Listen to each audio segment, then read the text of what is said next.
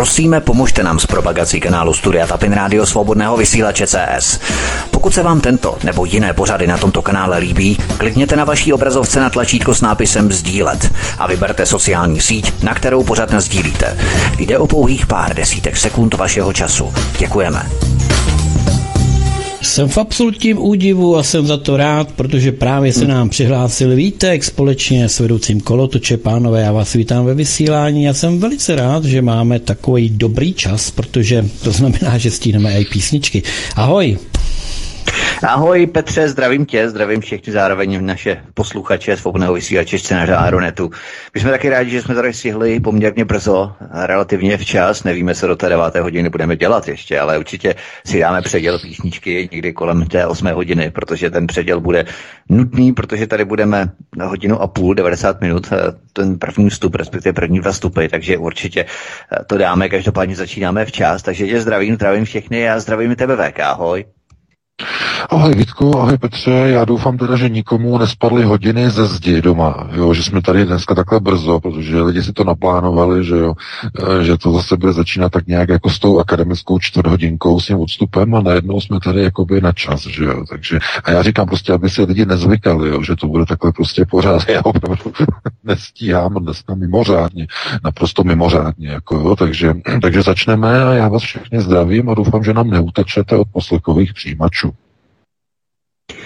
Tak a my začneme Slovenskem, protože na Slovensku se toho děje mnohem více, než bychom si mohli přát i představovat, i když také v České republice nezůstáváme pozadu a rakouský model neočkovaných tady bude probíhat někdy od konce listopadu, i když vlastně jsme tak říkali a filozofovali, seznámíme, že to možná bude dobře na druhou stranu, protože ti očkovaní, jak se budou sterilně pohybovat mezi sebou, tak možná zjistí, že i ten virus se pořád mezi nimi šíří a že na těch jibkách končí pořád stejně více a více očkovaných s covidem a i když vlastně ti prašiví neočkovaní budou v té karanténě, tak vlastně oni se budou pohybovat pouze mezi sebou a vlastně zjistí, že vůbec nic se nezměnilo, že stejně ten covid řádí v nestenčené míře a řádí mnohem víc a tak dále a tak dále. Ale nejdříve pojďme tady na Slovensko, možná to zaglosujeme i v rámci toho rakouského modelu, který se fašounská vláda zločinců, kriminálníků snaží zavést právě i v České republice.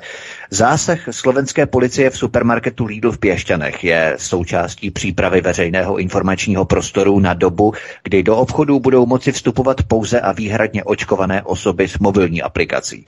Roušky jsou pouze mezistupněm nácviku disciplíny obyvatelstva.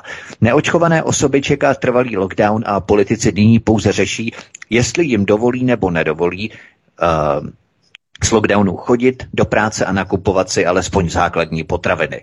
A je normální, když ministr obrany ještě policisty povzbudí, že mohli proti opicím zasáhnout v supermarketu tvrději. Nicméně situace se na Slovensku vyhrocuje, neboť zdejší vláda schválila ve středu novelu touto kontrol zákonů, která udělí zaměstnavatelům a obchodníkům de facto status veřejných činitelů. S právem legitimovat a kontrolovat covid masy a s ním, pardon, masy taky, ale pasy hlavně. Pasy a s nimi i doklady totožnosti občanů při vstupu do prodejen, provozů a podniků. Policie už nebude jediná s právem legitimace. Kdo nepředloží covid pasy, zaměstnavatel nebude mít dovoleno člověka vpustit na pracoviště. Překážka bude na straně zaměstnance a hned potom áčko a vyhazov na hodinu. A pozor, bude to platit i pro slovenské policisty. Slovensko stojí na pokraji vzniku nového fašistického státu. Státy se prostě stanou jedním velkým koncentrákem. Jak jsem říkal, Česká republika už k tomu má nakročeno velmi solidně také. A já se stále více obávám toho V K, že neočkované prostě nechají totálně vyhladovět. Ty psychopatické stvůry jsou prostě schopné naprosto všeho. A je to už naprosto neuvěřitelné. Ty e-shopy maximálně bude poslední šance, jakým způsobem se možná nakoupit nějaké základní potraviny V K.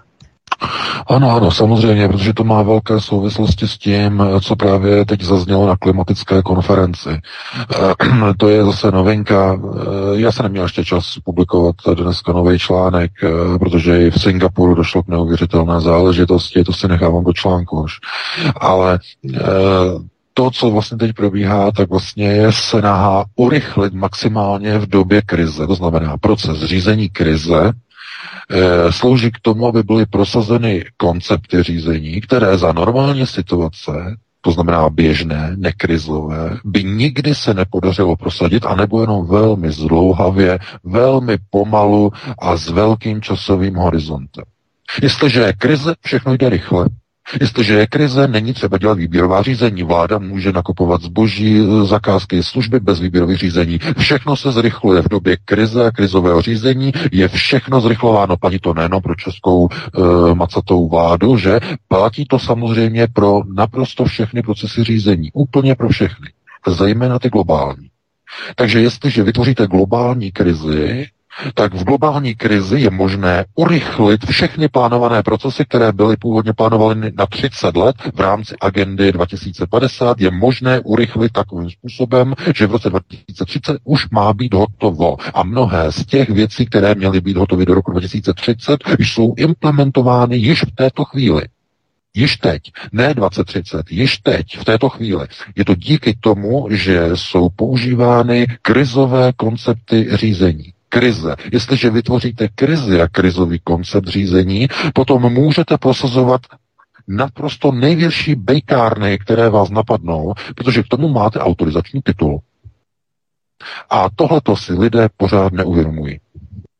To znamená, že to, co probíhá všude, úplně všude, jak tady v Německu, tam u vás, na Slovensku, v Polsku, v Maďarsku, úplně všude, naprosto všechny procesy vedou k urychlování implementace a nasazování onoho e, nového světového řádu, to znamená e, toho modelu, e, který je de facto jakoby implementován v rámci velkého resetu a ten velký reset, jak je pořád někdy jakoby nepochopen nebo špatně chápán, tak, se, tak to je globální označení e, minulého světa, toho předcovidového a toho nového, který bude mít úplně nov, nové schéma, nové koncepty řízení, nové myšlení, nové uvažování a nové požadavky, standardy a principy chování obyvatelstva.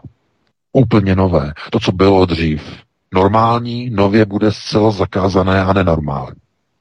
To, co bylo dříve považováno za science fiction, že jo, Demolition Man a různé produkty idiocie, to se stane realitou.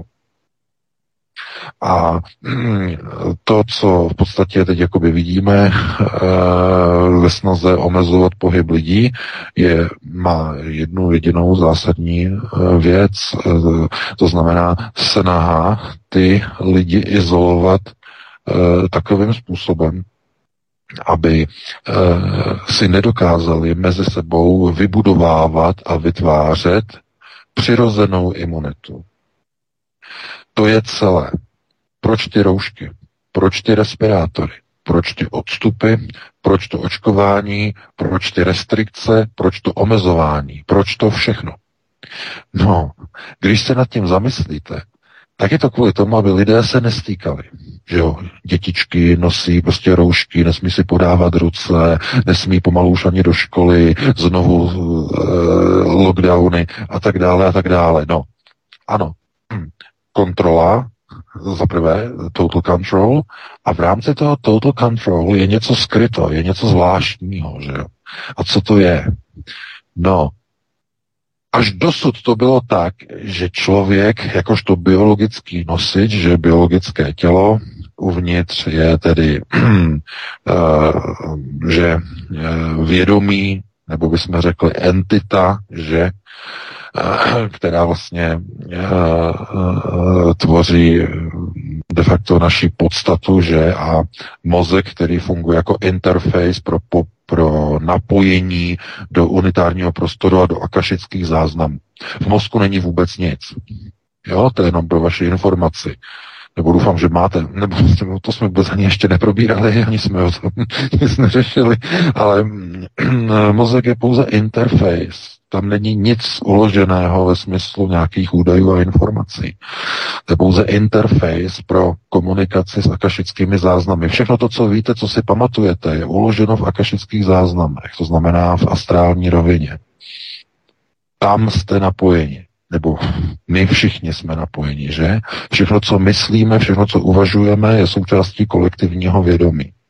A každý máme v tom registru vlastní šuplíky, že jo, izolované. Vidíme do nich jenom my, nikdo nám do nich nemůže koukat, ale samozřejmě, že lidé na vyšších mentálních úrovních dochází, dokážou procházet všechny akašické záznamy, číst vaše obsahy, vaše myšlenky a tak dále. A to, o tom už se samozřejmě učí pouze, že jo, kádři na vyšších štábních školách, že okultních procesů řízení, jakým způsobem procházet cizí myšlenky, cizí věmy, komunikovat s cizím člověkem na dálku, vracet mu uh, jiné myšlenky, že jo, do jeho registru a tak dále a tak dále. A to přecházíme teď vlastně do něčeho, jakoby do úplně jiného tématu. To, o co oni usilují, je, že biologické tělo, aby mohlo fungovat, tak potřebuje být kompatibilní se všemi možnými viry, které máme ve svém okolí. Člověk má miliardy virů v sobě a stovky milionů jich nadechuje každý den do sebe. A e, jestliže člověk po nějakou dobu delší e, začne být izolován, začne mít nějaké roušky, nějaké respirátory a přestane si vytvářet kontakt s těmito viry každý den, to znamená tělo přestane bojovat a vytvářet si takzvané imunizační vzorce, takzvané markery na boj proti, proti virům, tak dojde k tomu, že po nějakém čase ten člověk, když vyjde ven, tak umře. Onemocní. Začne umírat. A jediná možnost, jak ho zachránit, je honem rychle ho poslat na booster. A přesně tohleto, dámy a pánové, se teď děje lidem, kteří se nechali očkovat. Dochází k tomu, že ti lidé tím, jak dlouho nosili roušky, potom se nechali očkovat, tak si zlikvidovali, zničili, rozmlátili a zadupali přirozenou imunitu. Od této chvíle budou závislí na boostrech. Každých šest až devět měsíců. A když si ho nedají, umřou. Uh, jistě, jistě jste zaregistrovali uh, tu strašnou zprávu, že zemřel uh, slovenský zpěvák, skladatel Miroš Birka, že to je obrovská tragédie. Uh, to je, no ale samozřejmě byl očkovaný a dostal zápal plic. A hned okamžitě uvedli informaci, hned okamžitě, že ne, ne, ne, ne, ne, ne, ne, ne, ne. Ne, ne, ne, ne, ne, neměl, neměl covid, ne, ne, ne, ne, ne, neměl covid, neměl covid, ne. Prosím vás, dámy a pánové, tak si to řekněme otevřeně. To je úplně jedno, že neměl covid. Zemřel na zápal plic, protože zkrátka byl očkovaný a měl zlikvidovanou přirozenou imunitu.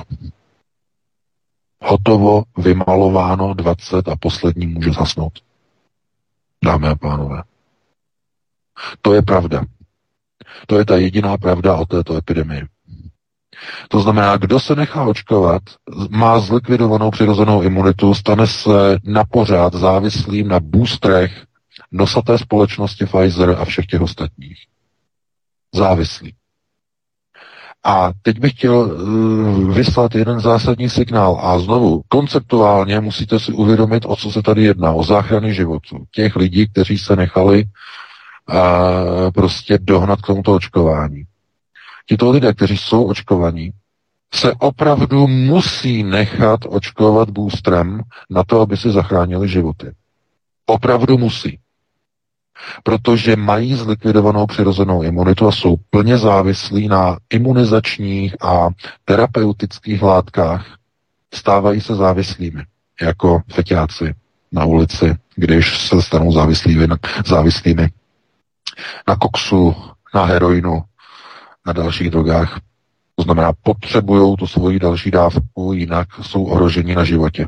Přesně tohleto farmaceutické společnosti vyrobily z vakcín COVID. Přesně toto. Závislost. Proto pozor, musíte teď dobře uvažovat a dobře poslouchat to, co říkám. Jestliže máte ve svém okolí někoho, kdo uh, opravdu uh, buď, buď dobrovolně, protože je debil, jo, to jako teď vůbec neřešíme, anebo byl k tomu donucen někým uh, strašně blízkým, někým z okolí, zaměstnavatelem, kýmkoliv. Lidi, prosím vás, nesoudíme. Nesoudíme lidi. Pouze Pán Bůh může soudit, my nesoudíme. Takže pokud byl někdo, tak to prostě donucen. A je teď ten, na, na té hranici těch šesti měsíců od druhé dávky. Teď, v této chvíli, právě teď. A okolo šestého měsíce. Může, u někoho můžou nastat problémy už po pěti měsících, u někoho dokonce po čtyřech. Uh, to samozřejmě nemůžete ovlivnit, ale v průměru po těch šesti měsících byste se měli postavit do fronty na booster. A zejména je-li to na podzim. A když jsme v redakci tuto věc konzultoval s naším kolegou, lékařem, uh, tak on má na to tenhle ten názor. Lidé se budou muset odpoutat stejně jako od drogy, od heráku, od kokainu, e, způsobem, který je bezpečný. Postupně. Postupně. Následujícím způsobem. A na podzim ne. Na podzim ne, protože to jsou respirační nemoci, různé chřipky a tak dále, to nemůžete riskovat. Pokud jste očkovaný a pozvou vás na booster, nechte si dát booster. Ale potom na jaře, jakmile se začne oteplovat tohleto, tak na další booster už nechoďte a zhruba už od toho jara chodit v přírodě, eh, dýchat a podobně a snažit se chytit někde nějaký virus, nějakou chřipku, něco mírnějšího, tak aby tělo si začalo prostě eh, vyrábět, vyrábět eh, samozřejmě látky, že, imunizační, a chodit potom mezi lidi, kteří pokud možno by neměli mít žádné roušky, to znamená postupně eh, se imunizovat a eh, takzvaně musí vytrénovat ten organismus na normální přirozenou imunitu. A proč v létě? No, protože všechny viry samozřejmě kvůli velmi silnému radiačnímu, tedy ultrafialovému záření jsou oslabené. Takže vy, když onemocníte někdy v květnu, duben, květen, červen, chřipkou, nějakým tady tím svinstvem, tak vás to, vám to neublíží. Ano, budete mít nemoc, ale nebude tak vážná, protože vlivem ultrafialového záření toho silného slunce jsou ty viry velice oslabené. Takže de facto tím a tím si vybudujete znovu zpátky e, přirozenou imunitu postupně. Ale ne teď na podzim. Teď na podzim je to vysoce nebezpečný. A tohleto jenom ukazuje na to, co globalisté v podstatě připravili. Je to zbraň hromadného ovládání. Protože lidé, kteří budou mít nějakou predispozici, precondition, něco, co de facto nikdy v životě neměli, budou muset se stále, pokud nebudou znát tyhle ty informace, nebudou, budou závislí, už pořád závislí na dalších, dalších, dalších a dalších očkovacích látkách, na boostrech, pořád dokola. Pořád dokola, pořád dokola. Ti lidé nebudou mít totiž vůbec přirozenou imunitu. Ano, přichází, že jo, podzim najednou, že jo. Už v září byly informace, že se plní prostě ordinace dětských lékařů a lékařek, že jo, po celé Evropě dětma. No proč? No protože skoro rok ty děti nebyly spolu, že jo, nevyměňovaly si viry mezi sebou, takže ztratili imunitu a jakmile se otevřely školy, že jo, první týden v září je tohleto, tak okamžitě prostě respirační prostě problémy a hned měli angíny a měli chřipky, hned prostě epidemie. No a namísto toho, aby ty děti nechali promořit, tak hned začaly zavírat školy, že jo, hned roušky, hned roušky, izolace doma, izolace doma, roušky, roušky, covid, covid, covid, zpěvák, že e, Vojtěch, ministerstvo zahradnictví a zpěvného ptactva, že okamžitě e, skočil a řekl, že roušky, očkování dětí. A Pfizer, co udělal Pfizer? No, vyrobili vakcínu pro děti. Právě o tom teď píšu článek. Uh, že jo. Uh, mám detaily o tom, co tam dali do tady těch všech vakcín. Takže tohleto jenom ukazuje na to, že tenhle ten systém totální kontroly obyvatelstva je vedený jedním jediným směrem. Aby lidé přišli o přirozenou imunitu a stali se závislými, jejich životy a well-being, to znamená, to se, že jak to říct česky, no, no dobrý život, že? Tak, nebo zdravý život, dobrý život, tak aby byl závislý pouze na tom, jestli se očkují, jestli mají nebo nemají očkování. No a teď někdo řekne, hm, z jakého důvodu by někdo chtěl zničit a zlikvidovat přirozenou imunitu, která je zdarma. Chybná úvaha by byla, kdyby někdo řekl, je to kvůli tomu, že uh, farmaceutické společnosti si chtějí nahrabat neskutečné peníze. Ale to není pravda. Všechny ty farmaceutické společnosti jsou v majetku světového sionistického židovstva. To znamená e, takzvaného domu si.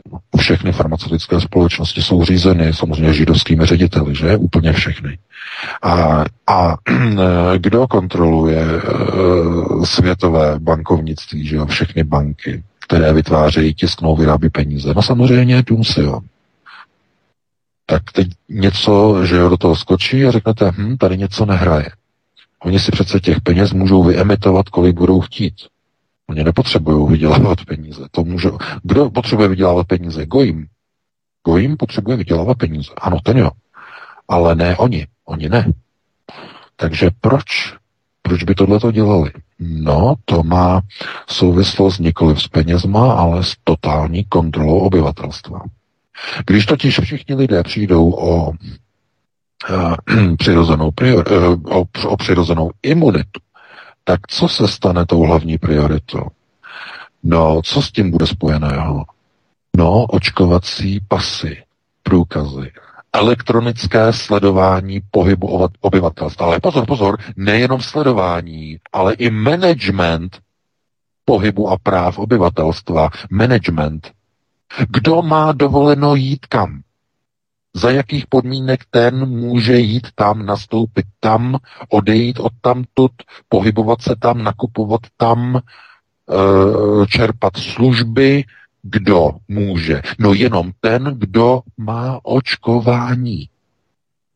A ten, kdo je v registru, kdo je sledovaný. Jenom ten, nikdo jiný.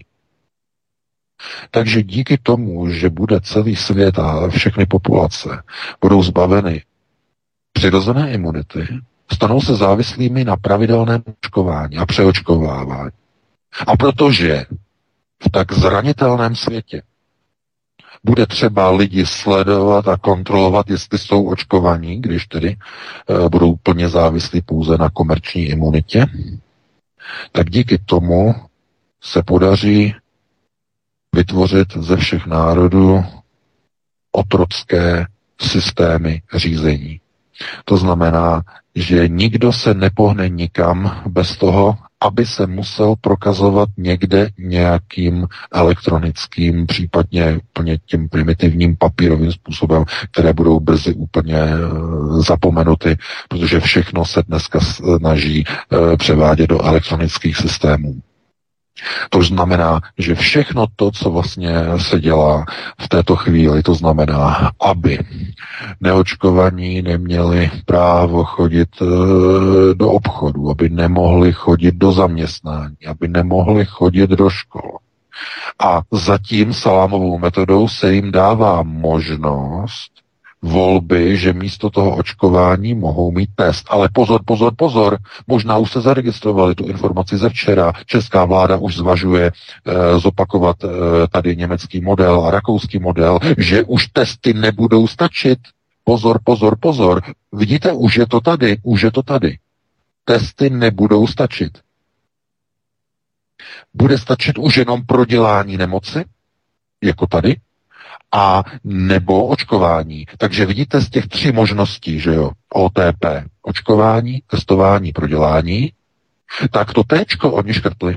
Už jsou to jenom dvě možnosti, už jenom prodělání nebo očkování. A jenom otázkou času, než globalčiky řeknou, no, to stačilo, škrtneme i prodělání. Ani prodělání už nebude stačit. A v mnohých zemích dokonce ho neuznávají už, už dávno, už jak dlouho ne.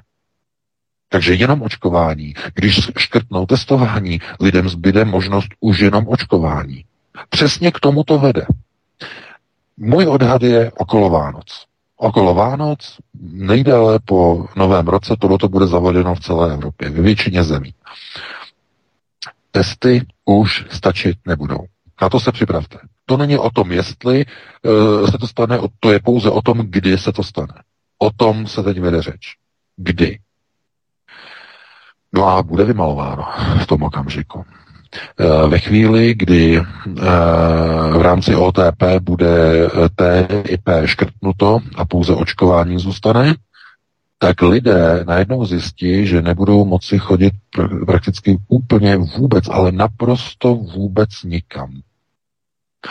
Globalisté nechají téhleté skupině ještě čas na nadechnutí, že nějaký čas jim dovolí chodit do potravinových obchodů a do lékáren, ale tam je právě problém s tím, co teď vlastně ve středu navrhla slovenská vláda jako první vlaštovka.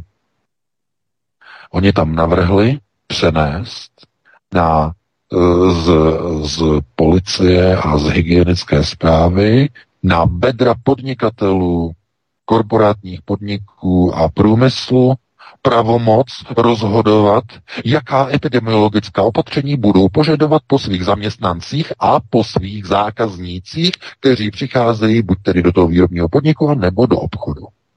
A ve chvíli, kdy tohleto rozhodování už nebude na bedrech vlády, nebude na bedrech hygienických stanic, ale na bedrech aktivistických nadnárodních korporací, tak si dovedete představit, k čemu to povede. Že i ty lékárny řeknou, e, že zde e, vstup zakázán pouze s vakcínou a řeknou, anebo s testem. Bude tam stojánek, že jo, a s testem, že budou testovat. A když se nebude mít vakcínu, a když se odmítne testovat, tak si nevyzvedne léky, nepustí ho do té lékárny. A to samé i s těmi potravinovými obchody. Tam je to totiž a, velice citlivé v tom, že vlády to udělat nechtějí, protože by to bylo samozřejmě, to by byl, to by byl teror lidem odepřít právo na nákup potravin, to znamená, oni to nechtějí udělat z titulu vlády, ale jako ve fašistické Itálii ve třicátých letech přenést tuto pravomoc na podnikatele. Podnikatel dá, ten to udělá. Protože on řekne, my tady máme své vlastní klienty a my nejsme povinni pouštět každého zákazníka, protože na to skutečně zákon neexistuje. E, že? Protože on může říct, my tady ty zákazníky nechceme. Takže vláda by to udělat nemohla, ale e, soukromník to udělat může. Nadnárodní řetězec vyvěsí papír před supermarket a můžou k nám pouze očkovaní, anebo ti, kteří si tady hned vedle ve stánku v kiosku udělají u nás náš vlastní test. No a v tomto okamžiku, v této chvíli, kdy je, jsou tyto takzvaná epidemiologická opatření převedená, delegována na podnikatelský sektor, na korporátní sektor, tak vzniká co? Vzniká fašistický systém řízení, stejně jako v Mussoliniho Itálii ve třicátých letech. Úplně naprosto stejný, okopírovaný, naprosto totožný. To samé dělala Mussoliniho vláda v rámci reformy veřejného řízení na fašistické systémy řízení, takzvané svazkové řízení. Vláda postupně přesunovala pravomoce původně státních orgánů na soukromé subjekty v Itálii, na podnikatele, na továrníky, částečně na armádu. To znamená, přesně to teď navrhla slovenská vláda, dámy a pánové, jako vlaštovka. Fašistické procesy řízení. Dovedete si představit, jaká, fa- jaká fašizace se spustí ve chvíli, kdy ten zákon bude, bude zprovozněn a spuštěn? Dovedete si představit, jak nadnárodní řetězce, velké globalistické supermarkety začnou vyvěšovat papíry, k nám mohou pouze očkovaní a pouze testovaní? Dovedete si to představit, jak, budou, jak, jak najednou se to změní? Mnoho lidí takhle do důsledku si to neuvědomí a nedomyslí. Já o tom pouze informuji v předstihu. A potom lidé ještě křičí, že jsem negativní. Tak si proboha čtěte něco jiného, tak si kupte mateří doušku, jsou pěkné obrázky, že jo, tak, nebo nějakou knížku, že jo, e, pěknou, veselou, e, od Švandrlíka nebo od někoho jiného. To znamená se odreagovat, ale pokud e, chcete prostě něco se dozvědět něco reálného, tak prostě na to musíte mít žaludek. Dneska to není o tom, že si prostě kecnete prostě do pohovky, že jo, a řeknete si prostě pohoda je krásně. Ne, dneska je to o tom, že když se nebudete dávat pozor, tak někdo vám prostě podřízne krk. Ani, ani, ani nezjistíte prostě, kdo to byl. Dneska, co dělají jednotlivé vlády, je jenom pouze o tom, jak za každou cenu do těch lidí napíchat ty roztoky. Proč? No, aby ty lidi přišli o přirozenou imunitu a tím pádem, aby se stali závislými na pravidelném očkování a na pravidelné a trvalé evidenci ve sledovacích registračních databázích, na elektronických mobilních aplikacích, které vás budou sledovat pravidelně, které budou omezovat váš pohyb, protože jedině tak bude možné vás sledovat. Jedině tak, že budete neustále permanentně potec potenciálně nakašlivý. Proto ty vakcíny neposkytují imunitu, neposkytují bezinfekčnost, aby i ti naočkovaní byli infekční a báli se mezi sebou jeden druhého, aby nadále nosili své roušky. A tím, že budou nosit roušky, nebudou si moci vyměňovat viry, aby měli zpátky navrácenou přirozenou imunitu. Je to naprosto dokonale vymyšlené, je to naprosto dokonalý plán. Tak dokonalý, jenže nikdo z vás skoro nevidí. Máte to před očima, nevidíte to. Já to musím vysvětlovat. Pořád dokola.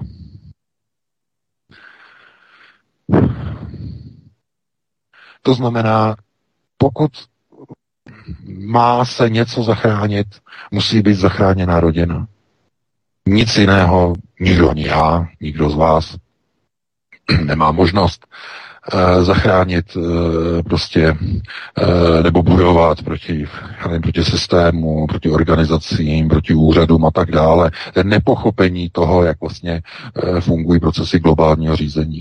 Globalisté se děsí, děsí jedné jediné věci rodin. Že rodič začne vychovávat své dítě podle svého a místo toho, že ho nebude vychovávat globalizované, indoktrinované školství a režim. To je to, čeho se globalčik bojí nejvíc. Protože každá rodina je prvočinitelem státu. Je základní jednotkou státu. V té rodině, když vychováte vlastence, tak školní systém je, jako když tam hodíte granát. Oni prostě nebudou schopni dělat vůbec nic. Globalisté vůbec nic. Když vychováte zkrátka děti k národovectví, k vlastenectví, tak, aby se nenechali zblbnout médii a mainstreamovými médii, tak oni nebudou moci vůbec nic. To je to, proč oni útočí na princip a model tradiční rodiny. Máma, táta. Chtějí ho sprznit různými úchylnými, deviantními L G B T Q plus plus plus minus deviantními strukturami. Kvůli tomu, kvůli ničemu jinému, kvůli tomu se bojí, uh, že jo, tradičních uh, procesů v rodině. Proto i papež, jakožto antikrist, že jo, podporuje všechny tady ty procesy očkování a e, inoculation a prostě další prostě likvidování. No samozřejmě, tak e, jemu, že jo, visí za krkem ta obrovská zrůda bál, že jo, je zakousnutá mu do krku a rukou mu sahá do jeho hlavy, že jo, a kroutí mu hlavou a tohleto, že ti e, lidé, kteří vlastně vidí tu auru a ti senzibilní lidé, že jo, vidí v podstatě, kdo mu vlastně sedí na krku, že jo, papeži Františkovi, že jo, antikrist, že má v sobě asi tři nebo čtyři struktury, které mu vy, vyrůstají vlastně jako z ramene a je, je posedlý několika uh, entitama, démonama. Je to možné jedině pouze v, ve chvíli, uh, kdy ti lidé vlastně experimentují v okultních rovinách řízení. O papežích je známo, že vlastně zabořují hlavu tedy do těch že do těch tuhel a promlouvají, že v unitáru s těmi, s těmi, s těmi bytostmi a tak dále a tak dále. Jsou ty okultní, okultní praktiky, které papeženci provádějí v, katapo- v katakombách Vatikánu. Ale ano, důsledkem potom je, že jsou takto, jako, takto posedlí. Potom se vyhýbají, že jo, oni když přijdou na ten piedestál, tak za něma prostě je vidět ten stín, jak oni vrhají takový ten rozplizlej stín za papežem. A nebo někdy oni jdou a papež nevrhá na zem žádný stín od slunce. To je, to je další taková zajímavá věc, že? Protože tady ti posednutí, když na ně vlastně svítí slunce, není vrhán žádný stín. Oni jakoby nebyli. To znamená, prostupuje světlo jakoby skrz ně. No, to jsou, to, to už jsou jakoby okultní záležitosti tady těch, tady těch, že na vysokých stupních zasvěcení, tady těch kádrů. To znamená, oni v téhleté chvíli nebo v této fázi, že pokud se, pokud se mluvíme nebo pokud se bavíme o Vatikánu, tak těhleti zasvěcenci Herešavu, tedy temného slunce, mají vlastně tady, ty, tady tu vlastní, tady tu funkci, znamená, že promlouvají ústy někoho jiného, jo? ústy někoho jiného, kdo je ovládá a tak dále. To znamená, tohle to má velké, hluboké, daleké přesahy. A celé je to vlastně o tom, že aby byl proces řízení a totální kontroly nad obyvatelstvem ukotven, tak oni musí být nejprve ti lidé zbaveni zdraví, přirozené imunity. A vytvoří se závislost na umělé imunitě, to znamená na té komerční, na té vakcínové, roztokové. Ti lidé se stanou jako otroci. Budou muset se stavět do fronty, každý šest devět měsíců stavět se do fronty, stavět se do fronty, další roztoky, další a budou v pozici otroku. Akorát, že nebudou mít žádný jakoby okovy na ruce, ale budou otroky těch jehel. A když se nedají napíchat, no tak riskují, riskují opravdu propuknutí zápalu plic a smrt na jednotce intenzivní péče. No, to je zkrátka, to je, to je realita. Jako Miroš Birka a no, tragédie, samozřejmě. Naprostá tragédie. A e, potom už je naprosto bezdůvodné, jestli e, jste měli ten virus nebo neměli. O tom vůbec nejde, protože ten COVID má za úkol donutit vás se naočkovat. A to očkování vás zbaví té imunity, takže potom snadno onemocníte zápalem plic a zemřete. O tom to je. To je ten hlavní koncept. To znamená vyděsit vás kvůli nějakému pofidernímu viru, který neznamená vůbec nic, abyste si dali vakcínu, která ale sakra znamená něco. A to něco je, že přestanete mít přirozenou imunitu. A pokud budete nějakým způsobem chtít fungovat a žít, abyste neměli vedlejší velké závažné příznaky a nechytili jste někde nějaký zápal plic, tak budete muset prostě chodit na další a další a další a další boostry, boostry pořád a stanete se otroky těchto vakcinačních systémů. A právě kvůli tomu, že neposkytují imunitu ty vakcíny a ani bezinfekčnost, tak ti lidé jsou nuceni pořád nosit ty roušky a tím pádem stále brání výměně virů a nemůžou si tím pádem vytvořit přirozenou imunitu. To je uzavřený kruh, chápete? Proto oni to tak udělali. Přesně proto. Oni jsou chytrý. Největší chyba by byla, kdybyste globalčiky podceňovali, že jsou debily. Ani niet. Oni nejsou, nejsou debily, niet. To je, to je, to je chyba, to je opravdu velká chyba. Oni to mají dokonale vymyšlené. Kdyby ty vakcíny poskytovaly imunitě bezinfekčnost, tak logicky by lidi už nemuseli nosit roušky. Neleželi by teď na jednotkách intenzivní péče. Neleželi by v Antwerpách všichni očkovaní. Přitom v Antwerpách to je město, kde je devadesát čtyři procent, myslím, lidí v tom městě naočkovaných. A teď tam mají všichni, co tam leží na těch výpkách, tak jsou očkovaní lidé. A co mají společného ti lidé? Zrovna jsem teď četl článek. No, nepřišli na třetí posilovací booster. Dámy a pánové. V té nemocnici v Antwerpách leží pouze jenom jeden jediný člověk, který přišel na booster a leží tam. Všichni ostatní měli jenom dvě dávky a nepřišli na booster. Chápete? To je přesně ono, o čem mluvím. Takhle ďábelsky je to vymyšlené. Bude velmi těžké potom lidem to nějak vysvětlit, jak se tohodle otroctví zbavit. Samozřejmě teď na podzim to je vyloučené, to bylo nebezpečné, ale na jaře, jakmile začne více svítit slunce a e, začne být větší objem ultrafialového záření, e, tak pokusit se chytit někde nějaký bacil, nějakou chřipku, e, prodělat tu nemoc a pokud možno se stýkat s lidma, kteří prostě nenosí roušky. To bude strašně velmi důležité. Někde ilegálně udělat někde nějaký prostě piknik, nějaký sraz, dát tam pět tisíc lidí prostě mezi sebou, aby pokecali, že jo, aby si vyměnili viry. Jedině takhle se to bude dělat nelegálně, že jo.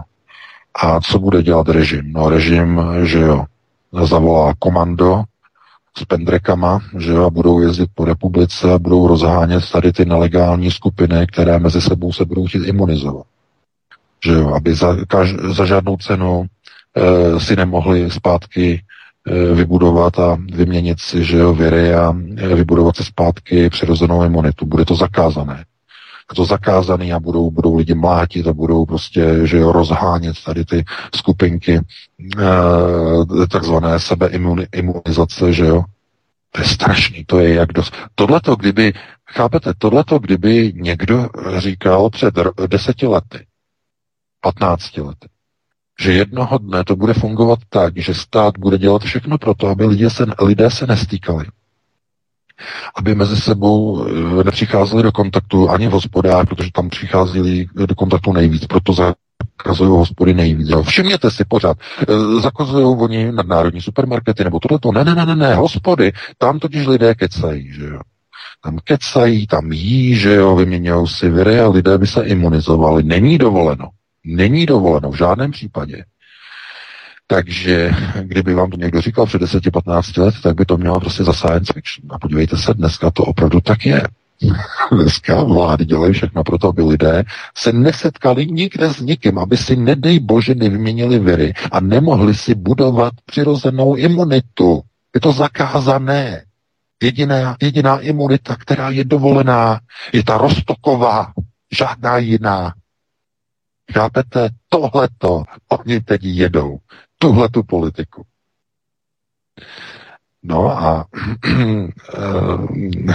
když vlastně tady ten obraz máte vlastně před očima, tak někdo by řekl, no to přece musí teď už být jasné úplně každému, že jo. No, v žádném případě. To je jasné pouze lidem, kteří se probudili.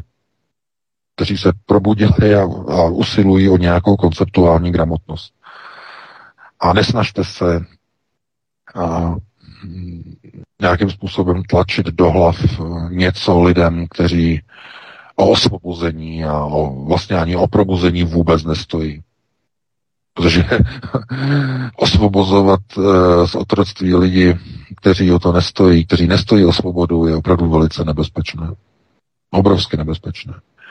Uh, jednak to je naprosto jako samý účinkem, to za prvé, ale za druhé, i kdyby se vám to povedlo, tak uh, de facto uh, ti lidé, uh, kteří vlastně zjistí, uh, že bylo vlastně možné kontrolovat ty lidi tady tím způsobem, tak de facto oni to nevezmou jako nějaké osvobození, ale de facto pouze uh, jako nějakou vyšší znalost, která umožňuje potom řídit ostatní lidi. No, to znamená, jako kdybyste prostě osvobodili otroky, kteří ne, neusilovali o svobodu, tak jediným výsledkem by bylo, že by se z nich stali sami otrokáři. Jo, to je, ten, to je ta hlavní myšlenka, to znamená nepochopení toho významu té svobody. A proto to, co můžete zvládnout, je především boj na té domácí frontě. To znamená vaše děti, váš manžel či manželka, vaši rodiče, vaši potomci, případně vnuci, aby chápali, aby rozuměli tomu, o co se v této chvíli právě jedná. To znamená o zbavení národů a celých civilizací a populací přirozené imunity.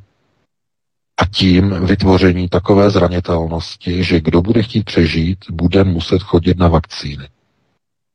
Protože nebude moci ten člověk, jako jedinec, získat imunitu zdarma. tu, která se získávala ještě do roku dva tisíce devatenáct normálně a získávala se zdarma, přirozená imunita setkáváním se s lidma v kolektivech a na veřejnosti. To už nebude dovoleno. A tohleto, co, jakým způsobem oni tohleto vymysleli, je úplně dechberoucí a naprosto děsivá totalita, které si mnozí ani nevšimnou, že vůbec přišla. Protože ve chvíli, kdy bude mít režim, stát, pravomoc, kontrolovat, vidět, sledovat, kdo kam může, kdo kam nemůže, evidence veškerého obyvatelstva zanesená ve státní centrální očkovací databázi, kde podle databáze obyvatelstva je možné porovnat e, vedle sebe, kdo z obyvatel je očkovaný, kdo je neočkovaný. Z databáze obyvatelstva. Porovnat. Vědět, kdo je dobrý, kdo je špatný. A díky tomu, že všichni očkovaní budou mít pohybové aplikace, bude možné vidět, kde se pohybují pomocí mobilních aplikací, pozic a tak dále. Časové rozvrhy. Kdo, kdy, kam jde. Kdo co nakupuje, že? Platební systémy propojené, Apple Pay, Google Pay, kdo za, co zaplatil. Je na to připravený, dokonce už takový speciální patent mají připravený. Taky o tom chystám článek. To znamená, že tohle to všechno je možné udělat jenom tehdy, když celá populace ztratí přirozenou imunitu a její zabráněno si ji vrátit. To je důležité. Je jí zabráněno nejenom, že ztratila za rok a půl, to je jedna věc, že ztratila. Ale že aktivně je populaci bráněno v tom, aby si ji navrátila tím, že se lidé mezi sebou budou stýkat bez hadrů na ústech, tak tím je prováděn e, obranný opatřovací mechanismus, aby lidé si nemohli navrátit tu přirozenou imunitu mezi sebe. Aby zůstali závislí i po roce a půl pouze na vakcínách, na vakcínách, na vakcínách, na ničem jiném. A co je spojeno s vakcínama? S vakcínama sledovací systémy, pohybu, oprávnění, přistupování, kontrolování lidí.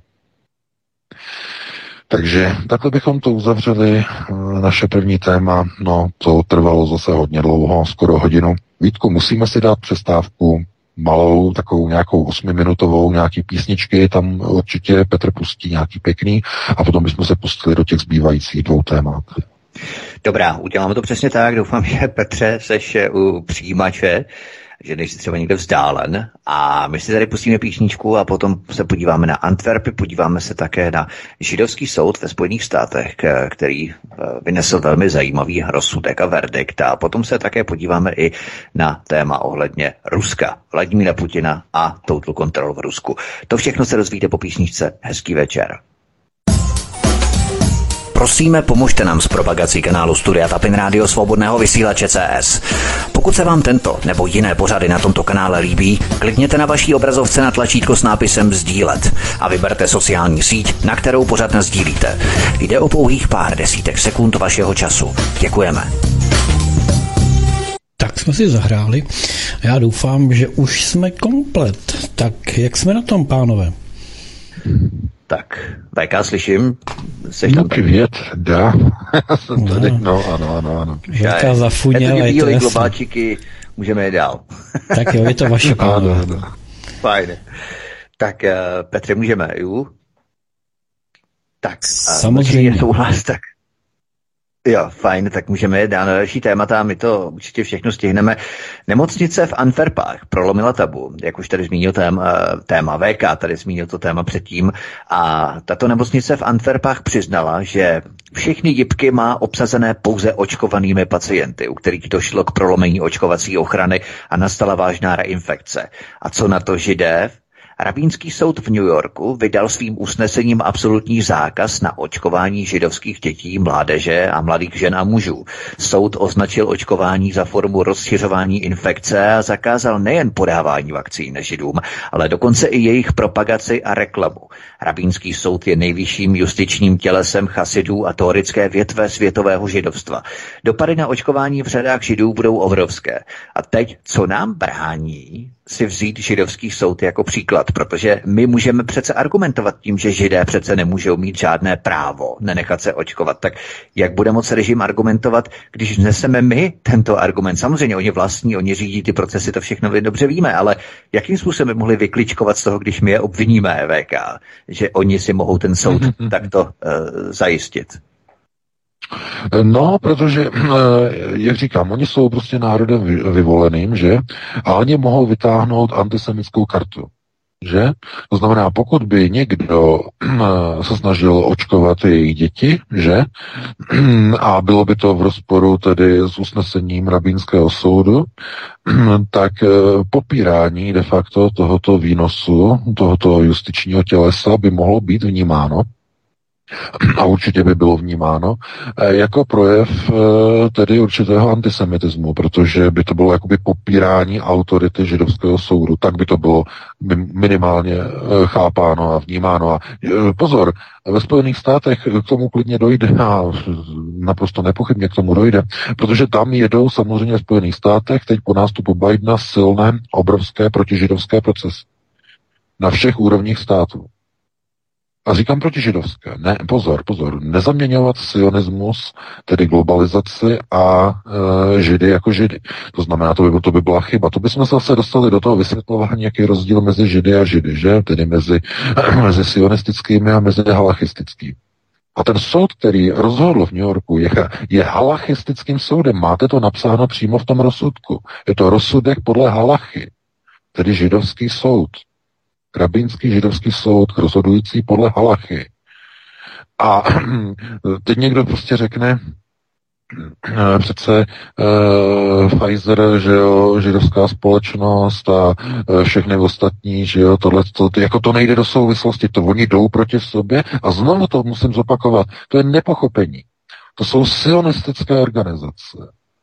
Světový sionismus eh, má za hlavní nástroj globálního řízení světovou globalizaci. Globalizace je procesem řízení světového sionismu. To je to hlavní veřejné tajemství, které mnoho lidí pořád nevnímá, nesouvisí a jakoby nechápe tu souvislost. To znamená, když se řekne globalizace, tak aspoň byste měli vědět, že dobře, globalizace jsou globální banky, nebo úplně jinak. Globalizace je definována čtyřmi e, pilíři. Volný pohyb osob, zboží, e, osob, zboží, služeb a kapitálu. Tyhle ty čtyři pilíře tvoří globalizaci. A když se podíváte na, e, na to, kdo kontroluje služby, že? To znamená minimálně ty elektronické a všechny s tím spojené, že světové služby telekomunikační, že jo, mediální, e, televizní, tak všude vidíte sionistické majitele těch nadnárodních organizací, Hollywood a tak dále. Pokud se podíváte na zboží, produkty, že jo, já nevím, všechny ty známí Coca-Cola, McDonald's a tak dále, znovu vidíte sionistické majitele, sionistické organizace a pro, procesy řízení. No a volný pohyb kapitálu, banky, ty jsou samozřejmě také jejich. Takže a pokud jde o ten volný pohyb osob, tak někdo by řekl, no to nemá přece s tím žádnou souvislost, ale pozor, to je pracovní, to je workforce, pracovní síla, volný pohyb pracovní síly. A pracovní síly čeho? No, kapitálu, zboží a služeb. To jsou pracovníci pro ty tři zbývající pilíře. Aby to bylo takhle pěkně, pěkně vtipně zakončený. To je celý, to je celá globalizace. Takže někdo by teď řekl, no ano, samozřejmě, takže to je jejich, to je všechno, je to jejich. Všechny čtyři pilíře globalizace jsou jejich. A jestliže máte postavenou globalizaci na čtyřech pilířích a všechny jsou vaše, potom celý váš proces je váš. To znamená sionistická globalizace. Úplně celá, je to nezpochybnitelné. Nikdo to nemůže zpochybnit. Pokud se podíváte na žebříček společnosti Forbes pět set, všechny ty společnosti, které tam jsou, všechna v prvních pětistech místech, jsou všechno v majetku sionistických organizací. Všech pět set. Úplně všech pět set. Ani jedna jediná tam není v majetku Goim. Ani jedna. A tím je to dané. To je globalizace. To znamená, ta je jejich, to je jejich proces řízení. A to, co v podstatě jakoby teď v téhleté chvíli vidíme, je, že obětí tohoto procesu nejsou jenom gojim, ale i židé. A vidíte to nejlépe v Izraeli. Tamní chasičtí a charedim jsou proti své vůli očkováni. A jak tvrdě. Protestují proti tomu, že jo, protože nechtějí. Kdo to tam řídí? Očkování? Pfizer, sionistická společnost. A je hotovo, vymalováno. Jak je to možné, že i ve svaté zemi, že to takhle je udělané? Ano, samozřejmě, protože židé jsou vždycky na prvním místě. V privilegizaci i v likvidaci, jak já pořád říkám dokola, pořád to nikdo nechápe, nebo mnozí to nechápou. Oni jsou vždycky tím lakmusovým papírkem, kdy jsou na prvním místě. To znamená, když e, někdy je někde nějaký růst nějaký něčeho, to znamená, něco je privilegováno, že někde se otevírá nějaké odvětví, něco nového. Oni tam jsou jako první. Oni. Ale když někde je nějaká likvidace, nějaké genocidní procesy, nějaké očkování, nějaké snižování populace, tohleto všechno. Oni jsou zase mezi prvníma. Oni jsou první, oni jsou na čele. Že v tom Izraeli jsou na čele. A, tak, a potom se nemůžete divit, že jejich halachistické soudy proti tomuto se vzpírají, mají rozsudky a zakazují všem, že chasickým zakazují podstupování tady toho očkování a všem dětem a tak dále a tak dále. To znamená, ano, ten proces tam mezi nimi jede, to je právě ta válka mezi že a že. Máme to právě teď jakoby přímo před očima. Znovu přesně tenhle ten formát. Jenže problém je v tom, a co, a co gojím? Co gojské národy? Mají nějaké takovéhle silné uh, argumenty, že mají něco podobného, že by mohli říct, no tím, že vy nechcete poslouchat naše soudy, tak tím se dopouštíte nějakého antihumanismu, třeba když už to není antisemitismus, tak třeba antihumanismus, dopouštíte se něčeho takového. No, uh, gojské národy nic takového nemají. Protože podívejte se, jak světské soudy, zdůrazňuji světské, protože ten rabínský je církevní samozřejmě v New Yorku, ale světské soudy gojím vynášejí rozsudky, že tady to, je, tady to opatření vlády bylo v rozporu se zákonem, tohle to bylo v rozporu se zákonem, tohle to opatření bylo v rozporu s ústavou. Oni ruší soudy i nakrásně jedno opatření za druhým a ta vláda to má úplně u psích. Je to jedno, ona znova přijme ten samý, to samé usnesení, trochu třeba modifikované lehce a znovu vlastně opatření proti lidové. To znamená, oni jakoby úplně ignorují rozhodnutí soudu, že jo, proč? A že jo, může obyčejný člověk rozhodnout si ignorovat někde nějaké rozhodnutí soudu? No nemůže, ale ta vláda najednou jakoby to měla dovoleno. A jak je to možné? No, protože to už je rozpad státu. Stát je založený na, tří, na třech nosných pilířích, že? To znamená eh, exekutiva, eh, justice a legislativa. Jsou tři pilíře státu. No a jestliže jeden pilíř eh, jde do rozporu, protikladu s druhým pilířem, tak ty pilíře mezi sebou nemůžou bojovat a válčit. Na to totiž nejsou vůbec připraveny, nejsou ani na to postaveny. To znamená to, že jeden pilíř ignoruje druhý, je poznávacím znamením rozpadu a destrukce národních procesů řízení. Přesně k tomu dochází v České republice, nejenom v České, ve všech ostatních. To znamená, že tohleto je třeba si uvědomit, že něk- oni samozřejmě, že židé, minimálně tady mluvíme o těch s velkým ž, že chasičtí, tak oni mají své rabínské soudy, oni rozhodují podle halachy, mají své uh, halachistické rozsudky a bojují proti sionistickým. A sionističtí se snaží je naočkovat, to znamená uh, zglajšaltovat je, stejně jako goje. Úplně stejně. Jako za druhé světové války. To by bylo na jinou diskuzi. Že e, smlouva Havara, že jo, e, nákupy palestinských pozemků, e, smlouva uzavřená mezi a světovým židovským kongresem a e, Hitlerovou vládou, že ve třicátých letech a tak dále, potom jak to skončilo, že jo, to znamená, že na místo nějakých odkupů byly konfiskace a lidé končili ve vyhlazovacích táborech a tak dále a tak dále a, a jako říkalo se, jako, že ten, ten Hitler, že jo, a ty nacisti a ty nacisti a tak dále a tak dále.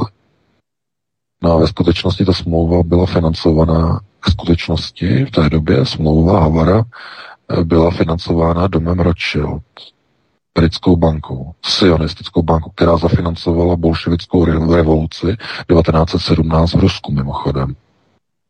Takže se ukazuje, že i druhá světová válka byla ve skutečnosti v mnoha ohledech bojem židů proti židům. Války mezi že a že. To je šílené zjištění.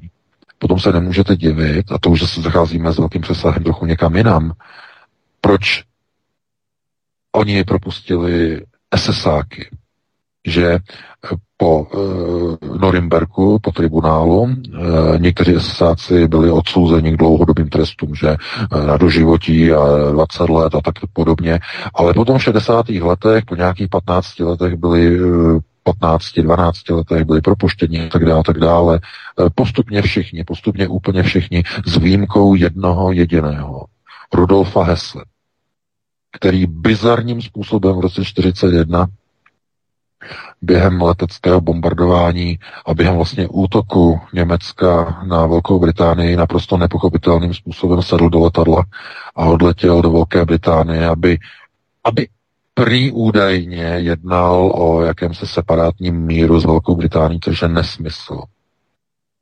Naprostý nesmysl. Rudolf Hess letěl na schůzku z Rothschildy kvůli naplnění rámcové smlouvy eh, Havara, to znamená placení a pladeb na vedení válečného útoku proti hlavnímu cíli druhé světové války proti Sovětskému svazu.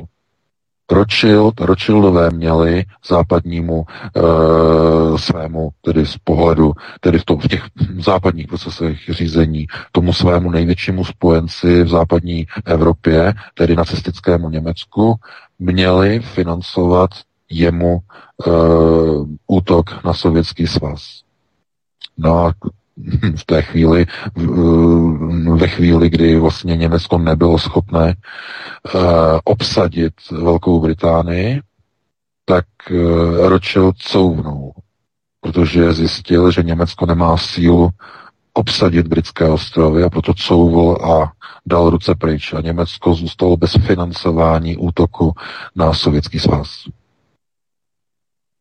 Proto začalo tady v Německu konfiskování majetku židů, právě kvůli tomu, že nebyla naplněná smlouva Havara mezi Hitlerovou vládou a mezi domem Rothschild, který měl financovat uh, celou, celou transakci.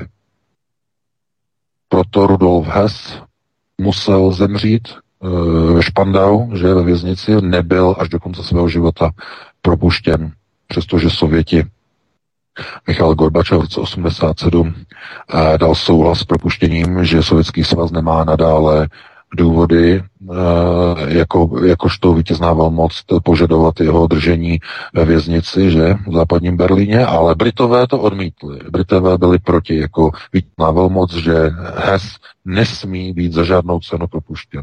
No samozřejmě, protože Hess by začal mluvit, proč letěl v roce čtyřicet jedna do Velké Británie za Rothschildy. Financování e, útoku e, na Sovětský svaz, převádění peněz e, z britských bank z Londýna do Německa na financování útoku proti Sovětskému svazu. Takže to je, to je s velkými přesahy, s mohutnými velkými přesahy. To znamená něco, co není dovoleno. Británie má na rukách tolik krve, tolik krve, že je prokletá celá ta země, celý její národ je proklet. Oni mají na, krv, na rukách krev carské, král, carské, carské rodiny, že? Mikuláše druhého. Protože spolupracovali s Rothschildy na rozpoutání bolševické revoluce devatenáct sedmnáct. Uljanov byl samozřejmě placený, že? Pobočkou Rothschildovy banky e, z Curychu. A jeho úkolem bylo e, vyvolat, rozpoutat revoluce a následně privatizační procesy, aby se britské banky Rothschild dostaly k majetkům carské říše. No a vhodil jim do toho vidle Stalin, samozřejmě. Takže když přišel Stalin k moci, museli se uh, u Rothschildu podívat po někom jiném v Evropě, kdo by mohl nahradit ten proces a obsadit Sovětský svaz. No to byl Adolf Hitler samozřejmě. Takže to je s velkými přesahy, jak říkám, s mohutnými přesahy, máme čtyřicet šest, musíme se pustit rohonem rychle do dalších tématů. Dneska je to velmi obšírné, takže se pustíme hned do dalších. Ty jsi, Véka, hovořil jsi se o Sovětském svazu a právě v Rusku zůstaneme, v tom novodobém moderním Rusku. Rusko totiž stejně jako Slovensko také zavedlo orwellovský total control, i když v jiné formě. Základy jsou však stejné. Lidé se bouří a prosí ve videích Vladimíra Putina o pomoc. V celé zemi byla spuštěná děsivá bankovní identita napojená na Q R kódy a vakcinační databázi provozovanou na serverech amerického Microsoftu nedaleko Moskvy, nebo americkým Microsoftem nedaleko Moskvy. Rusové musí skenovat svýme, své mobily Q R kódy u dveří obchodů, úřadů, hotelů a firem, ve kterých pracují. Systém sleduje jejich pohyb pomocí mobilu dvacet čtyři hodin denně. Rusové se bouří a protestují, že jsou lidé a ne zboží s Q R kódem, které se skenuje. Rusové stále nepochopili roli a úlohu Vladimíra Putina nad národem Rusů.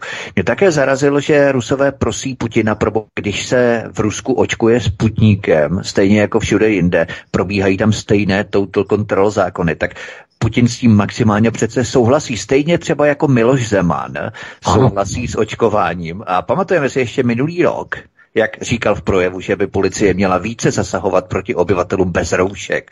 To znamená, ano, že ano, jak Putin, tak Miloš Zeman přece souhlasí s tímto fašizujícím e, státním převratem, řekněme, nebo revolucí e, globalistů. Ano, ano. No, tohleto je způsobené právě tím, že lidé e, jsou, mají prostě ten obrázek, klečí na těch nohách a modlí se k obrázku Mesiáše. E, to je de facto... Tak, přesně, přesně. Je, je, to, je, to, je, to, je, to, je to trochu... Ona to není psychická porucha, je to lidská přirozenost, že se snaží někde nach, najít nějaký e, mechanismus, někde nějakého zachránce. Ti lidé totiž nedokážou zachránit ani sebe. A lidé, kteří jsou v, té, v téhle situaci, tak potřebují zachránce, potřebují mesiáše. O to více zase začnou do vás navážet a opírat a nadávat vám, že jste někomu pošpinili modlu. Jo, to je ten hlavní problém, že to znamená ta, ten, ten svatostánek, že jo, ta soška nebo ten obrázek toho mesiáše je natolik jako svatý nebo posvěcený, že kdokoliv na něj sáhne, tak se na něho prostě e, strhne prostě kroupy a hromobytí, e, prostě jak někdo prostě může prostě na něho jakoby jako sáhnout, to znamená jako na modlu. Ne, ne, ne, prosím vás. E, to je projev pouze konceptuální tuposti. Vy musíte politiky posuzovat podle toho, podle činu poznáte je. Podle činu, ne podle slov, ne podle Uh, něčeho, já nevím, k čemu se vyjadřují někde prostě v nějakých prostě YouTubeových kanálech nebo někde na televizních kanálech nebo někde v nějakých novinách, ale pouze podle kroků. Podle kroků, které buď sami činí, anebo nechávají jim volný průběh, což je mnohdy mnohem, mnohem nebezpečnější. A jenom blázen by se myslel, že ten teror, který je spuštěný v Ruské federaci, že je bez vědomí Vladimira Putina, že Vladimir Putin je někde izolovaný, někde na nějaké eh, exoplanetě, nemá informace o tom, co se děje v Rusku, je izolovaný někde v nějaké sociální bublině a prostě neví, co se v Rusku děje. Prosím vás, tak, takhle tupý snad nikdo e, nejsme, nebo nikdo takový není, ale mnoho lidí de facto spadává k tomuto, e, k tomuto vnímání světa ve smyslu toho, že vlastně někde je nějaký mesiáš, nikde není žádný mesiáš. Rusko je kontrolováno židovským kongresem. Vladimir Putin je kandidátem židovského kongresu. Byl přiveden v srpnu devadesát devět šéfem Evropského židovského kongresu Lvem Levěvem, izraelským občanem, izraelským obchodníkem s diamanty k Borisi Jelcinovi a řekl mu: Borisi, toto je tvůj nástupce. Nupa smatrý. Je to Vladimír Vladimirovič. A tímhletím způsobem byl uveden Vladimir Putin do Kremlu. Takovýmhle způsobem, žádným jiným. To znamená, kdokoliv si vykresluje kohokoliv, teď nejenom Vladimira Putina, ale kohokoliv jako mesiáše, tak je truhlík. Je truhlík takovým způsobem, že jiné slovo nepoužívám, abych nebyl vulgární. Protože konceptuální gramotnost je o tom, že neusedne na stolec moci ten, který není pod čepcem nebo pod zástěrou, tak je zdáno na věky věků. Ano, tady ten hebrejský citát je hlavním, je vyrytý, že oni ho mají vyryté v Jeruzalémě, vlastně u té chrámové hory, že toto v hebrejštině je to vyryté, tenhle ten citát. A to je to, je, to je to hlavní. To znamená, ta konceptuální gramotnost jakoby vychází hlavně z toho, že tak velká země, tak obrovská země, jako je Rusko, nemá ve svém čele někoho, kdo by nesplňoval tuhletu, hebrejsk- tuhletu hebrejskou tezi. Znamená buď pod čepcem, nebo pod zástěru. A tedy to znamená buď tedy halachistický, nebo sionistický, že? Na jedné nebo na druhé straně. A když se podíváte vlastně, jakou politiku dělá, ochranářskou politiku, že dělá ruská vláda na ochranu Izraele, na ochranu Jeruzaléma, na ochranu oligarchů, kteří kontrolují veškeré provozy a veškeré nerostné bohatství Ruska v majetku, tedy ruských židů, tak je vám jasné, o co se jedná. To je jejich. Jejich samoděržaví, že? To znamená, e, není potom možné se divit tomu, že v Rusku probíhají ty samé procesy, jako probíhají tady na západě, nebo v celé Evropě, nebo v Americe. Protože ty procesy řízení, nástroje obou domů, tedy jak e, halachistů, tak i sionistů, jsou naprosto stejné. Oni bojují proti sobě, ale vycházejí ze stejného kmenového zázemí. To znamená, mají stejné nástroje, stejné myšlení, stejné uvažování. Jenom hodnoty se u nich liší. Hodnotové rámce. A ten hodnotový rámec se týká samozřejmě otázky a budoucnosti Jeruzaléma a úlohy Izraele.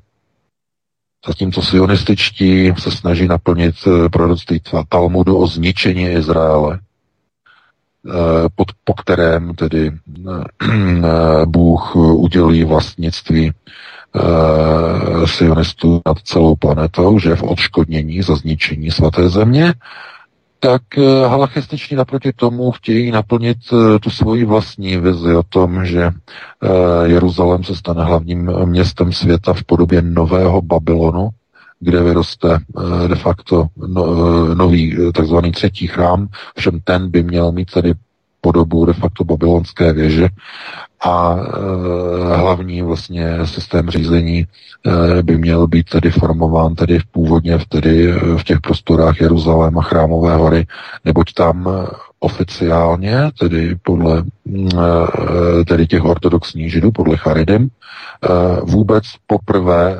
sestoupili ti takzvaní zástupci, že Boha po Abrahamově linii sestoupili právě na Chrámovou horu v tom paprsku světla z nebes, že sestoupili, kde byl původně první chrám, tak sestoupili přímo na to místo, že tam začala jakoby původně lidská stopa, nebo ten ten dlouhý, více než pět tisíc osm set let starý e, vlastně cyklus celého židovského národa. Takže tam. No, a to je vlastně takový ten, ten hodnotový rozdělovací rámec, znamená ten hodnotový. Zatímco sionističtí se snaží naplnit Talmud, e, Charedim se snaží o naplnění písma Tóry. To znamená talmudistický princip a tóristický princip. No a tohleto, to je ten hlavní spor. Jo? Ale nikoliv koncepty a procesy řízení, ty mají společné. To znamená, když se používá vakcína ke kontrolování gojím na západě, používá se i v Rusku, protože i oni potřebují kontrolovat gojím. I oni, i halachističtí. To je, to, proto to mnoho lidí to pořád nechápe a, a věří tomu, že Putin, on, že, že o ničem neví. o ničem neví, prostě jako, že, že, že ten je tam jenom v pozici, že no, tak jako, že když to tam někdo někde přehání, tak on si ho pozve do toho Kremlu, že on mu tam vynadá, že třeba odklonil nějaké peníze tomu oligarchovi, že jo, se hrajou takovéto divadýlko. Páťuška trošku. Páťuška, jako se, se hrajou divadýlko, prostě, aby uklidnili prostě gojskou veřejnost ruskou, že? A jako tím to de facto jako nějak způsobem jako vyhasne, ale ve skutečnosti přece nikdo není tak tupý, aby se myslel, že Putin neví, co se pro boha děje v jeho vlastní zemi. To snad nikdo tady takovej není. A, no a pozor, potom je něco jiného. Potom jsou takzvané e, systémy upravlenia, systémy řízení. A ty v Rusku obsluhují různí Uh, různí, uh, no, uh, ani ne, speakers, uh, uh, něco, jako by se řeklo, jako konceptuální celebrity. To znamená, jako Valerij Pjakin, uh, další uh, konceptuální celebrity. To znamená, oni vysvětlí těm Rusům, že ten Putin je v tom nevinně, protože on víc dělat nemůže. A víte, v čem je největší chucpe? Že tohleto vysvětlení není lživé, ono je totiž naprosto děsivě pravdivé. I Pjakin tohleto, co říká, říká naprostou pravdu. Putin opravdu nemůže s tím dělat vůbec nic. Vůbec nic. Jenže to potom narušuje tu aureolu zachránce a mesiáše.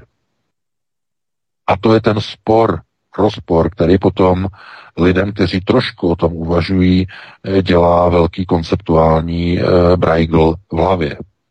Protože jestliže někdo je mesiáš zachránce a ve skutečnosti potom slyší od Pjakina, že on víc dělat nemůže, protože on, že ne, není zkrátka dovoleno, že protože on tam má kolem sebe, e, Pjakin říká podpindos, protože on nechce říct, že jsou to kádrovčiky ruského židovského kongresu. To nejsou podpindos. Podpindos jsou kreténi, debilové, magoři, eh, kteří eh, mají krev na rukách. Něco jako byl Sakašvili, že v Gruzii. To znamená úplně z všeho schopní prostě eh, diletanti, nebo jako v Praze, když eh, tam jeden, že jo, z těch Řeporí, jistý starosta, prostě na úrovni takových jakoby trošku pomatenců, že? A e, že tihleti v podstatě dělají takovou tu úplně špinavou práci, to znamená nadávají na lidi a urážejí lidi, že jo, a e, někde občas, že jo, někomu prostě dají do huby a takovéhle, takovéhle jako procesy řízení, že oni mají e, de facto, na to, na, to, na to mají ty podpendos, jo, na to podpendos, ale ne, prosím vás. Tihleti lidé, kteří jsou v tom poradním sboru okolo Putina, to jsou všechno pověřenci nejvyšší kádři ruského židovského kongresu. To je někde úplně diametrálně jinde. To nemůžete s podpindos vůbec nic spojovat. Ti mají původ po otci, e, mají židovský, mají původ po matce, mají židovský, znamená e, ty hlavní, e, oni tomu říkají ty purim, že? Purim procesy.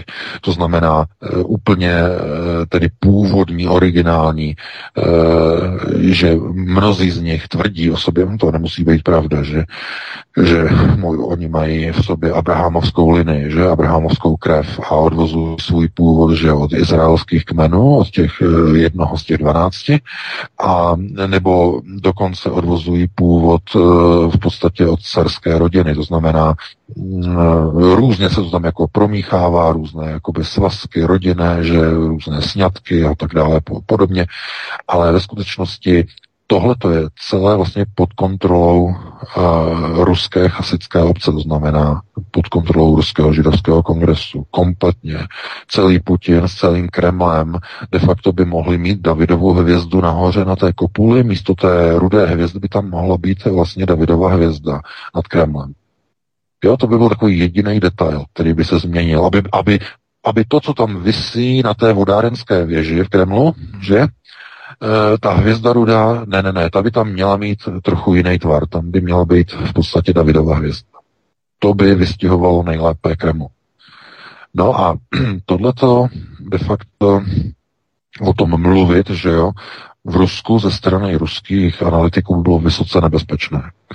Proto i Pěkin se omezuje pouze na ty takové ty bagatelizační roviny ve smyslu, že jsou to prostě podpindos, že jsou to prostě pověřenci, poturčenci, ti, kteří zkrátka jenom ničemu nerozumí, že jo, diletanti někde mají něco udělat, ne, nechápou procesy, ale oni to udělají, oni to splní, protože tak je zdáno, oni za to dostanou za, podrbáno, že jo, za uchem dostanou nějakou trafiku, třeba tady nebo tamhle, že jo, Vojtěcha, za, to, tomu taky dali trafiku, že jo, pošlou ho do Helsinek, jako velvyslance českého, že jo, na Zdraminy. To znamená, tohle to oni mají, to oni zvládají, to jsou všechno právě oni pod Pindus, ale o těch přece vůbec není řeč.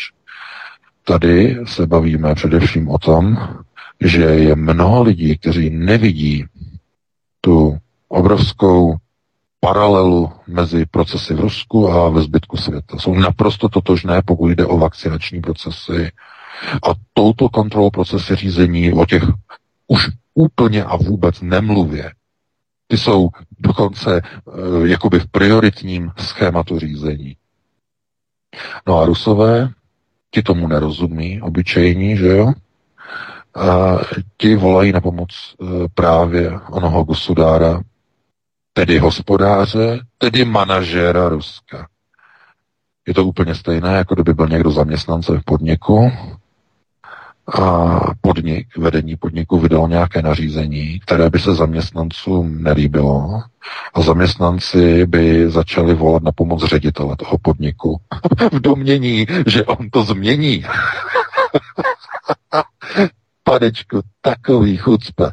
To si asi nikdo z vás nemyslí, ne? Že by to takhle fungovalo v nějakém podniku. Že by si zaměstnance mysleli, že ty procesy, které probíhají, probíhají bez vědomí šéfa, gusudára, ředitele, proboha, lidi, probuďte se už konečně. Vladimír Putin byl dosazen jako kádrovčík, naprosto jasně kádrovčík Ruského židovského kongresu. Tím je to dané, je, že nijak jinak to nebude a nijak jinak to ani být nemůže pro Boha. Tak je to dané. Takže takhle bychom na to odpověděli. Bylo to poslední téma, máme dvacet jedna nula tři. Dáme si dvě písničky a já bych poprosil Petra, jestli tam nás poslouchá, jestli by na památku uh, Miroš Birky, jestli by tam mohl dát dvě písničky, uh, určitě by byla pěkná uh, Atlantida, si myslím, a byla by tam pěkná i ta nádherná písnička Čo bolí, to prebolí. To je no, taky nádherná. Nádher, nádher. Petr má připravené, určitě druhou to má připravené. Já nevím, jestli zrovna tak zvole, je to tam má připravené. No, no, no, no, no, no. To, by bylo, to, by bylo, to by bylo moc pěkný, když tak počkáme, nebo tam někde prostě najde. A bylo by to moc pěkný, abychom si připomněli tady památku Miroš Birky.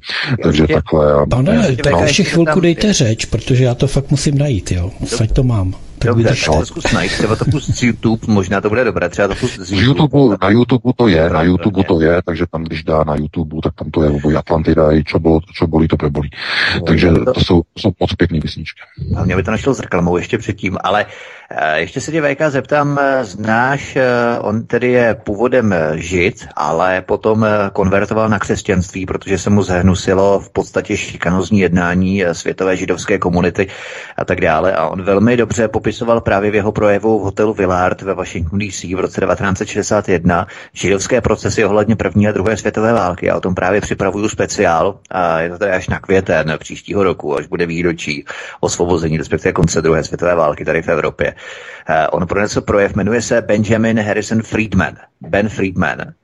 Jestli ho neznáš, to je naprosto úžasné. On tam v podstatě popisuje právě ty procesy ohledně toho, jak sionisté v podstatě zaprodali Němce, kdy vtáhli, přišli do britského válečného kabinetu, vtáhli tam Spojené státy do války výměnou za to, že jim poskytnou potom Palestinu v rámci Belfortské deklarace po válce a tak dále, Britové.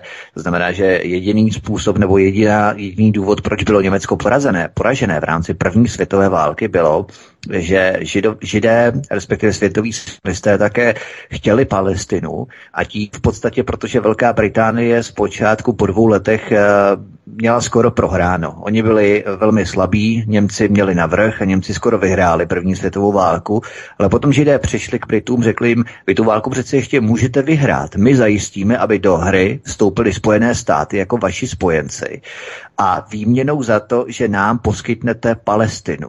No a samozřejmě oni souhlasili Britové a tím pádem díky tomu přímluvě sionistů v podstatě v Německu, kteří zaprodali a proto je Němci vlastně nenáviděli po první světové válce, protože Židé v Německu zaprodali v podstatě Němce výměnou za Palestinu. Byl to kšeft a handl.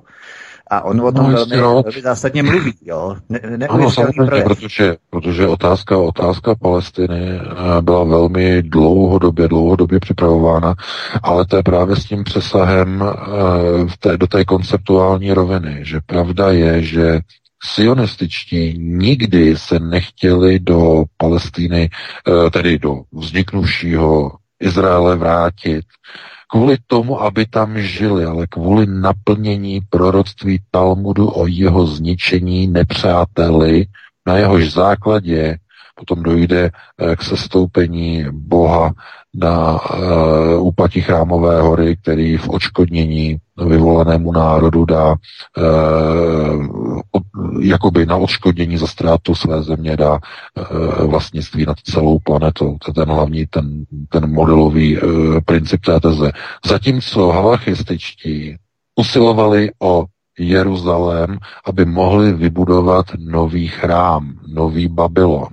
Znamená vůdcovskou zemi, která povede světový, to znamená jejich hlavní vrcholová role, to znamená vyvoleného národa, a oni povedou celý svět. To znamená, to jsou ty dva hlavní koncepty. Ten talmudický a ten tórický princip. Takže ano, takhle v podstatě první i druhá, hlavně druhá světová válka byly přesně o tomto, o těchto věcech.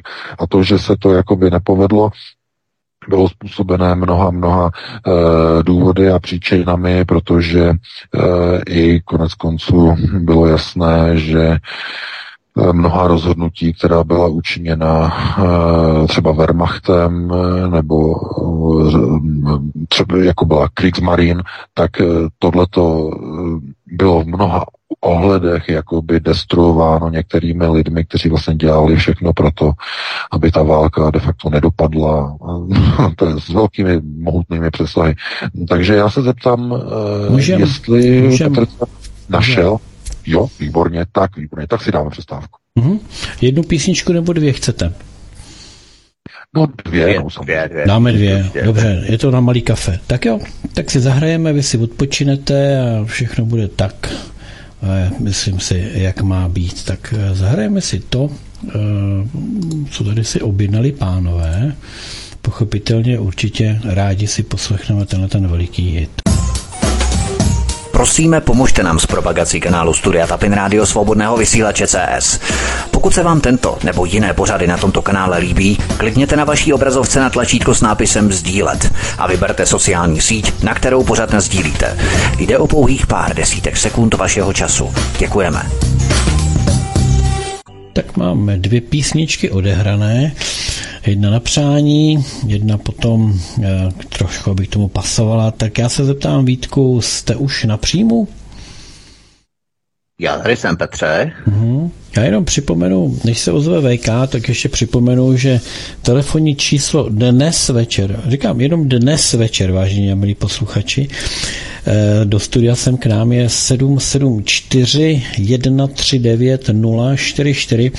Já většinou takhle v pátek večer, když zrovna nevysíláme V K, když ho supportuje nějaké jiné studio, tak mi prostě po deváté večer začne zvonit telefon. Já se vždycky domnívám, že mi volá třeba minister zdravotnictví, že by rád k nám do pořadu, aby zargumentoval všechna ta opatření a ten covid příběh. No a vždycky volá někdo do pořadu V K, takže bohužel. Takže jenom pro dnešní večer platí tohle telefonní číslo. Každý, každý ten pátek pochopitelně se střídáme, ta čísla jsou rozdílná. Tak V K už jsme? Ano, ano, ano, ano. Výborně, máme volajícího na telefonu, tak můžeme se do toho pustit. Pojďme na věc. Dobrý večer, jste ve vysílání, položte otázku. Dobrý večer, zdravím Vítka, zdravím V K, tady je V M. Já bych rád připomněl, že zhruba před jedenácti lety šel na Primě americký seriál konspirační teorie Jesseho Ventury, kde Jesse Ventura ukazoval, jak, se, jak je připravený útok na americkou populaci krze vakcín, které mají zlikvidovat e, přirozenou imunitu. Šlo to na Primě, jo. A pak tam, bylo, pak tam byla druhá část v tom konkrétním jednom dílu a v té druhé části ukázal, jak je v Americe připraveno osm set táborů FEMA, kterým říkali, uh, mám pocit, uh, ubytovny, nebo to je takové nějaké krycí jméno, ale byly to tábory FEMA, kde, které byly připraveny pro neposlušné, i které se nenechali očkovat, a ukázal, jak ty tábory FEMA jsou vybaveny obrovským množstvím rakví, kde každá jedna rakev je a obsahu je, je určena na čtyři lidská těla. Tak to jenom tak. Mějte mm-hmm. hezky, budu, mějte děkujeme, hezky, děkujeme. Budu poslouchat. Tak díky. No, já děkuji za komentář. No tak o těch rakvích samozřejmě já jsem napsal hned asi dva články, dokonce i s videem, to máte na Aeronetu, takže ty rakve jsou tak velké kvůli tomu, že se jedná, o, jedná se o zásypové rakve. Není to pro čtyři těla, je to pro jedno tělo, ale to tělo se zasypává inertním materiálem pro pohlcování. A teď čeho? No, z největší pravděpodobností radiace, případně nějakých látek, které vytě- vytékají při rozkladu z toho těla. A ten inertní materiál, kterým je to tělo zasypáno a obsypáno v té plastové rakvi, tak to má zahl- pohltit. Jako, ať už to, by tam byly piliny nebo písek, případně bořičitý písek nebo bořičitý na pohlcování, tedy kontaminace radiace po nukleárním úderu na americká města, tak by byly pohřbíváni právě v těchto rakvích. Ano, samozřejmě to je, nebo i kdyby byly infekční ta těla, že jo, byla by nějak prudce infekční, tak by se nemohla klasicky pohřbívat, že jo, protože by hrozila kontaminace. To využití těch rakví je tedy naprosto jako zjevné, k čemu, k čemu oni to potřebují. A to, že se něco předesílá třeba s před tím jedenácti let, je normální. To jsou programovací videa. Jsou programovací videa, které pouze připravují ty, kteří vědí, tak připravují je na přípravu některých procesů.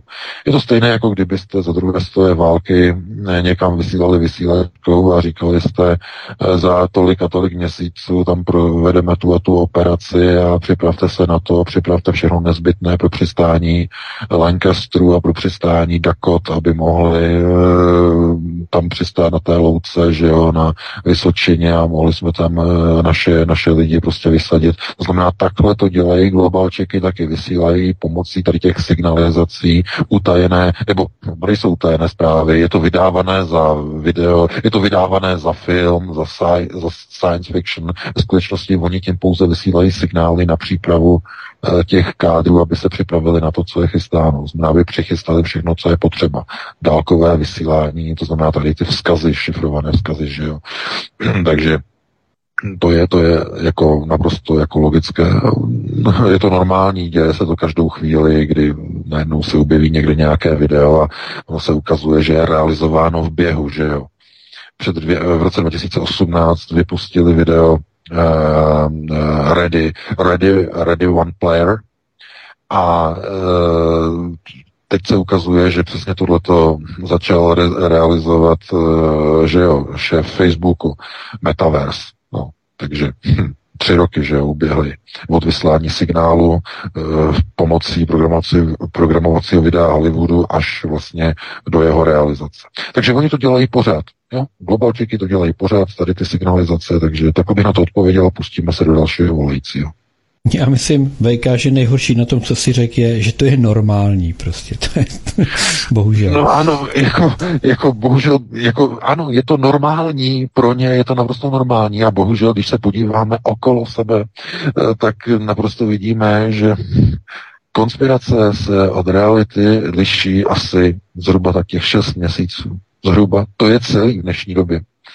Jaký je rozdíl mezi realitou a konspirací? Zkracuje se to. To je všechno. No, zkracuje se to. Dřív to bylo dva roky, pět let, deset let, dneska se to zkracuje na měsíce. To je, to je strašný samozřejmě. No ale musíme dát prostor dalšímu volajícímu. Jste ve vysílání, položte otázku, dobrý večer. Dobrý večer, tady je posluchač R M z Moravy. Já bych se chtěl prosím zeptat pana Vejka ohledně Vladimira Putina. Věřím v to, že je pod zástěrou, ale nejde mi do hlavy jedna věc. A sice to, že ruská propaganda ho zobrazuje jako silně věřícího pravoslavného křesťana, který se věčně křižuje v kostele a líbá ikony. Takže moje otázka je, jak to, že Ruský židovský kongres toleruje šelesátu pravoslavného křesťana, když, jak známo, ruští židi ještě víc než katolíky, než pravoslavné křesťany. A ještě dotaz ohledně toho jeho údajně židovského původu. Vždyť matka vlastně byla krví křesťanka, která, která ho nechala údajně potají pokřtít. Takže tohle vlastně je můj dotaz na pana Vejka, jestli by tohle to mohl objasnit. No jasně, no, samozřejmě děkuji za dotaz. No. Ano, okolo, tak především Vladimír Putin je vysokostupňový zednář, že transatlantická lože Royal Ark. A tihleti lidé vycházejí pouze z Purim linie po matce, z židovské linie. Ruské procesy řízení se snaží vykreslit Vladimira Putina jako křesťana. Já sám nad tím přemýšlím, jakým je, nebo co je vlastně hlavním účelem tohoto vykreslování a docházím k závěru, že je to kvůli tomu, že Rusové, kde tady funguje velmi silná pravoslavná církev, by nepřijali Kosudára, pokud by neměl křesťanské vyznání. Proto ruská média ho vykreslují jako křesťana. To je, to je ten hlavní důvod, proč on je vykreslován jako, jako křesťan.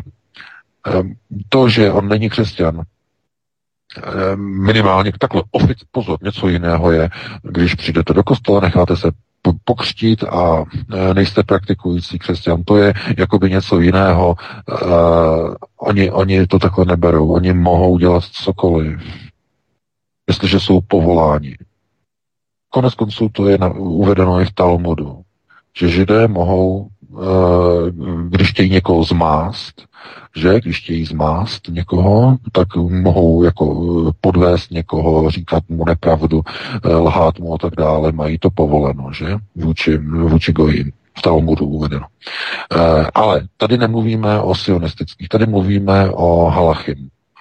A co se týče u nich, tak halachim, tam je to ještě mnohem komplikovanější o ten přesun a posun do e, tórické roviny, protože židé a halachim uznávají Ježíše Krista jako jednoho z proroků.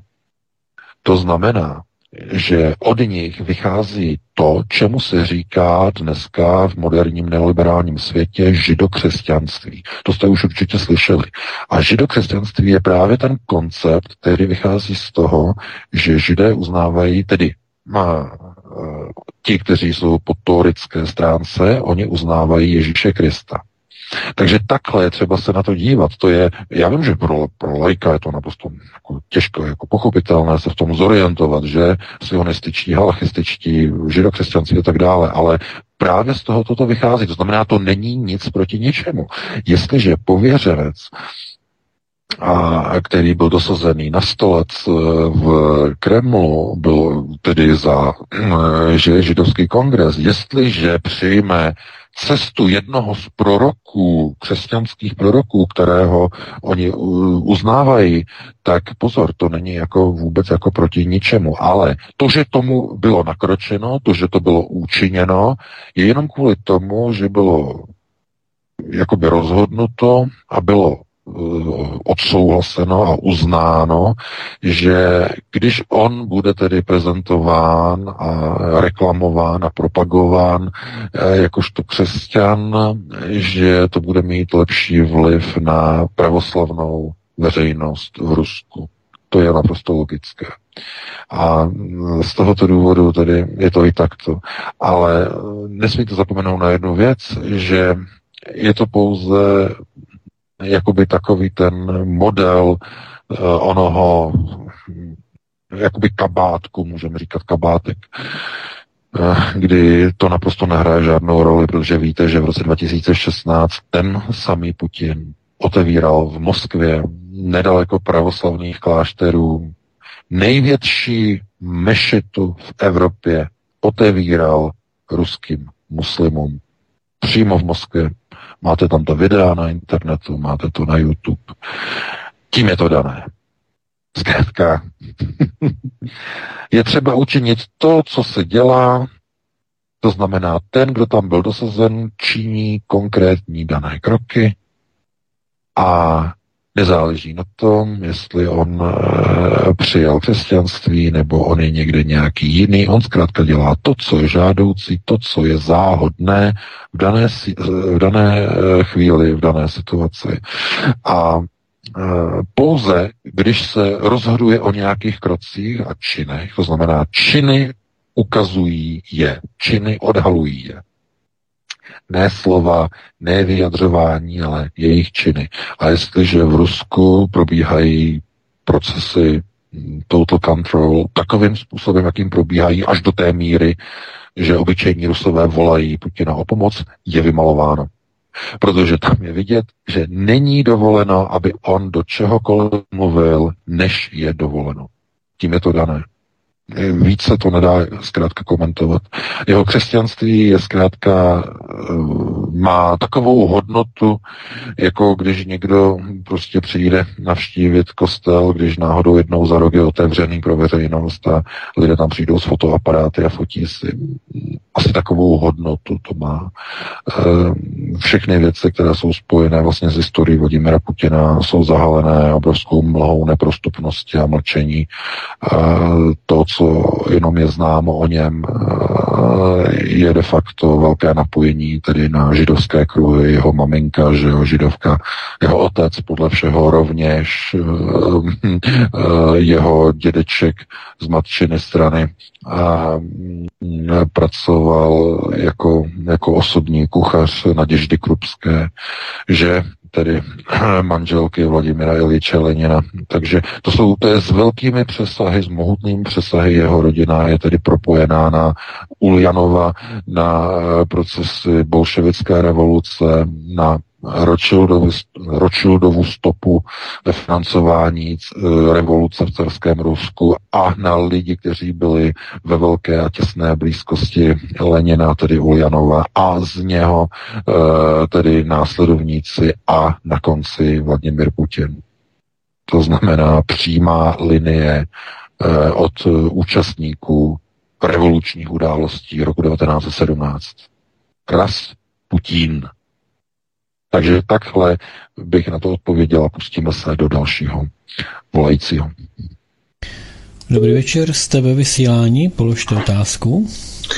Dobrý večer, tady Jirka z Berouna. Um, možná, že by, jako zdravím vás všechny, možná, že by V K mohl vysvětlit prostě ten koncept jako krypto, kryptožidé, kryptokřesťané, krypto, krypto prostě islám, muslimé a tak dále, jako jo. To, to, já jsem si, moje otázka je ta, co se týká, já nerozlišuji židy jako velké ž, malé ž, ale sabatien frankisté, jo, to jsou následovníci falešného mesiáše ze sedmnáctého století, šabatajcevi.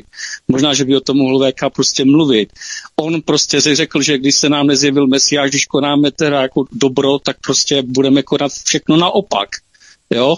a to byla ta Delurian Kabala a prostě později Zohar Saptra, později jako Zohar, Tanya a tyto všechny věci. A právě tady ten Shabbatai Svi, Já, moje otázka je ta, že si myslím, že ti Rothschildové, Rothschild, že ti Rothschildové, že jsou, že ten, že ten Amschel Mayer Bauer, jo, že dědeček toho Natana Rothschilda, co později po bitvě u Waterloo osmnáct set patnáct, tak ovládl potom Bank of England, prostě, že, že on byl ten Shabbatai Tzvi, že to je prostě jeho, že to byl, že to byl vlastně syn toho, toho falešného mesiáše. A později vlastně poslední, za další sto let to byl jeho nástupce, Jakob Frank. O tom by taky prostě mohl jako mluvit, jo. A toto je všecko tady to krypto. Samozřejmě v Rusku jako skončilo ortodox, křesťanství v roce devatenáct set osmnáct. Prostě skončilo. Jo, tím jak, tím jak, tím jak zabili v Jekaterinburgu Romanovu rodinu, všecko skončilo. To, co je, to, co je dneska s Jelcinem, všechno falešné. To je komunismus dva tečka nula. To je prostě nová forma komunismu. Jo, to, to, to, možná, že by taky mohl zmínit tu knihu od Anatolie Golicina New, New Lies for All. Já, jo, já, já vás poprosím, dejte otázku. No, ať se... Dobrý, moje otázka je ta, jestli si opravdu myslí, že, že prostě Rothschildové, že, že to je vlastně Shabbatai Tzvi, oni měli ty hromany orgie a tak dále, jestli si, jestli si, to, jestli si to, to prostě myslí, mm-hmm. jako tady tohle, že prostě tam je ta linie na toho falešného mesiáše, to byl ten šestnáct set šedesát šest, jo, dobře. Toho, jak to mělo být toho osmnáct set června. Pochopili jsme, děkujeme. Že, takže dobře, jestli, jestli, dobře. Prostě, jestli prostě opravdu jako děkujeme. je, je takhle. Tak děkuji mm-hmm. moc a mějte se krásně, jo. Taky, taky, taky, nashle. No, já děkuji za dotaz a já se obávám, že teď zaznívaly některé jakoby dohromady spojované věci, které spolu nesouvisí. Rothschildové nemají nic společného, prosím vás, Abrahamovou linii. Vůbec nikdy neměli. E, sionističtí vycházejí původem z chazarských konceptů. Jo, to je, to znamená takzvané prostor chazarství, že chazarská říše, když vznikla, tak přijala judaismus, přijala hebrejství, pro, prostor Malé Asie, dnešní Turecko, prostor Jižního Černomoří, postupně se rozkládala až do Jižního Ruska. To znamená, to, co dnes nazýváme světovým sionismem, tak vychází z, chaza, z takzvané, nebo z principů chazarské říše. Ta byla založená na kabale, na uznávání kabalistických procesů.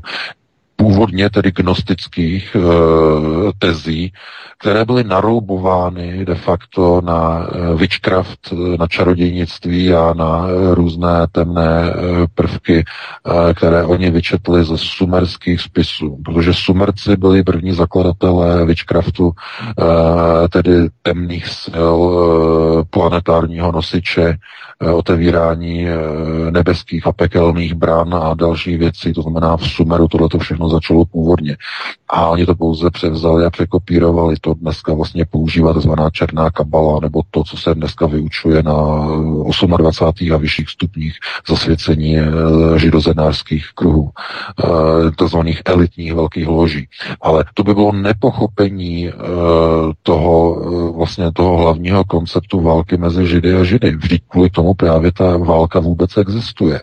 Kvůli tomu probíhaly ty strašné věci za druhé světové války, to vyhlazování Židů v koncentračních táborech. Kvůli tomu to probíhalo. Součást vlastně těchto těch procesů řízení.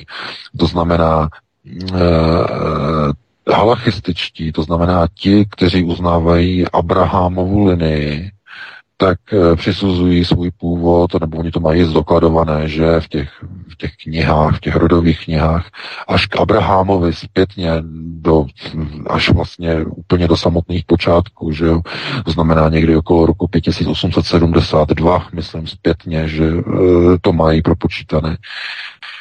A jedou podle teorického konceptu, to znamená halachističtí. Sionističtí naproti tomu jedou onu talmudickou linii, která vychází právě z toho prvopočátku chazarské říše. A to je dneska v podstatě ten hlavní úsečný kámen e, celého, celé problematiky, protože sionističtí e, mají svá sídla, všimněte si, všude na světě, jenom ne v Jeruzalémě, jenom ne v Izraeli, mají svá sídla v Londýně, to je hlavní centrum světového sionismu. Mají potom svá detašovaná pracoviště, to je New York, e, Zurich, Praha, Moskva, detašovaná pracoviště světového sionismu. Tam všude najdete, proto nejvíc zednářských loží, loží je právě v těle těch městech, jako je New York, jako je Praha, jako je Moskva, ale také Vídeň a také Berlín, to znamená detašovaná pracoviště světových sionistů. Tam všude je najdete. A e, právě to, co probíhá, že halachistický soud e, v New Yorku vydá, e, vydá usnesení a rozhodnutí, že židé chasičtí se nesmí očkovat produkty, které vyrábějí sionističtí, je tím nejlepším potvrzením té války, toho boje. To je stejné, jako kdybyste říkali, a, že jo, a, kdyby řekli, já nevím, občané České republiky by řekli, v žádném případě se naočkujte těmi produkty, které vyrábí Moraváci, že jo. A teď jaký je rozdíl, že jo, by někdo řekl, prostě no samozřejmě, protože mají různé kulturní hodnoty, Moraváci mají vlastní kulturní hodnoty, vlastní historii, že jo, Češi mají vlastně, ale žijou v jednom státě, mají společné vlastně teze, společné procesy řízení, ale přesto se liší. Jo, přesto se liší. Nikdo nemůže říct, že by Čech byl stejný jako Moravák.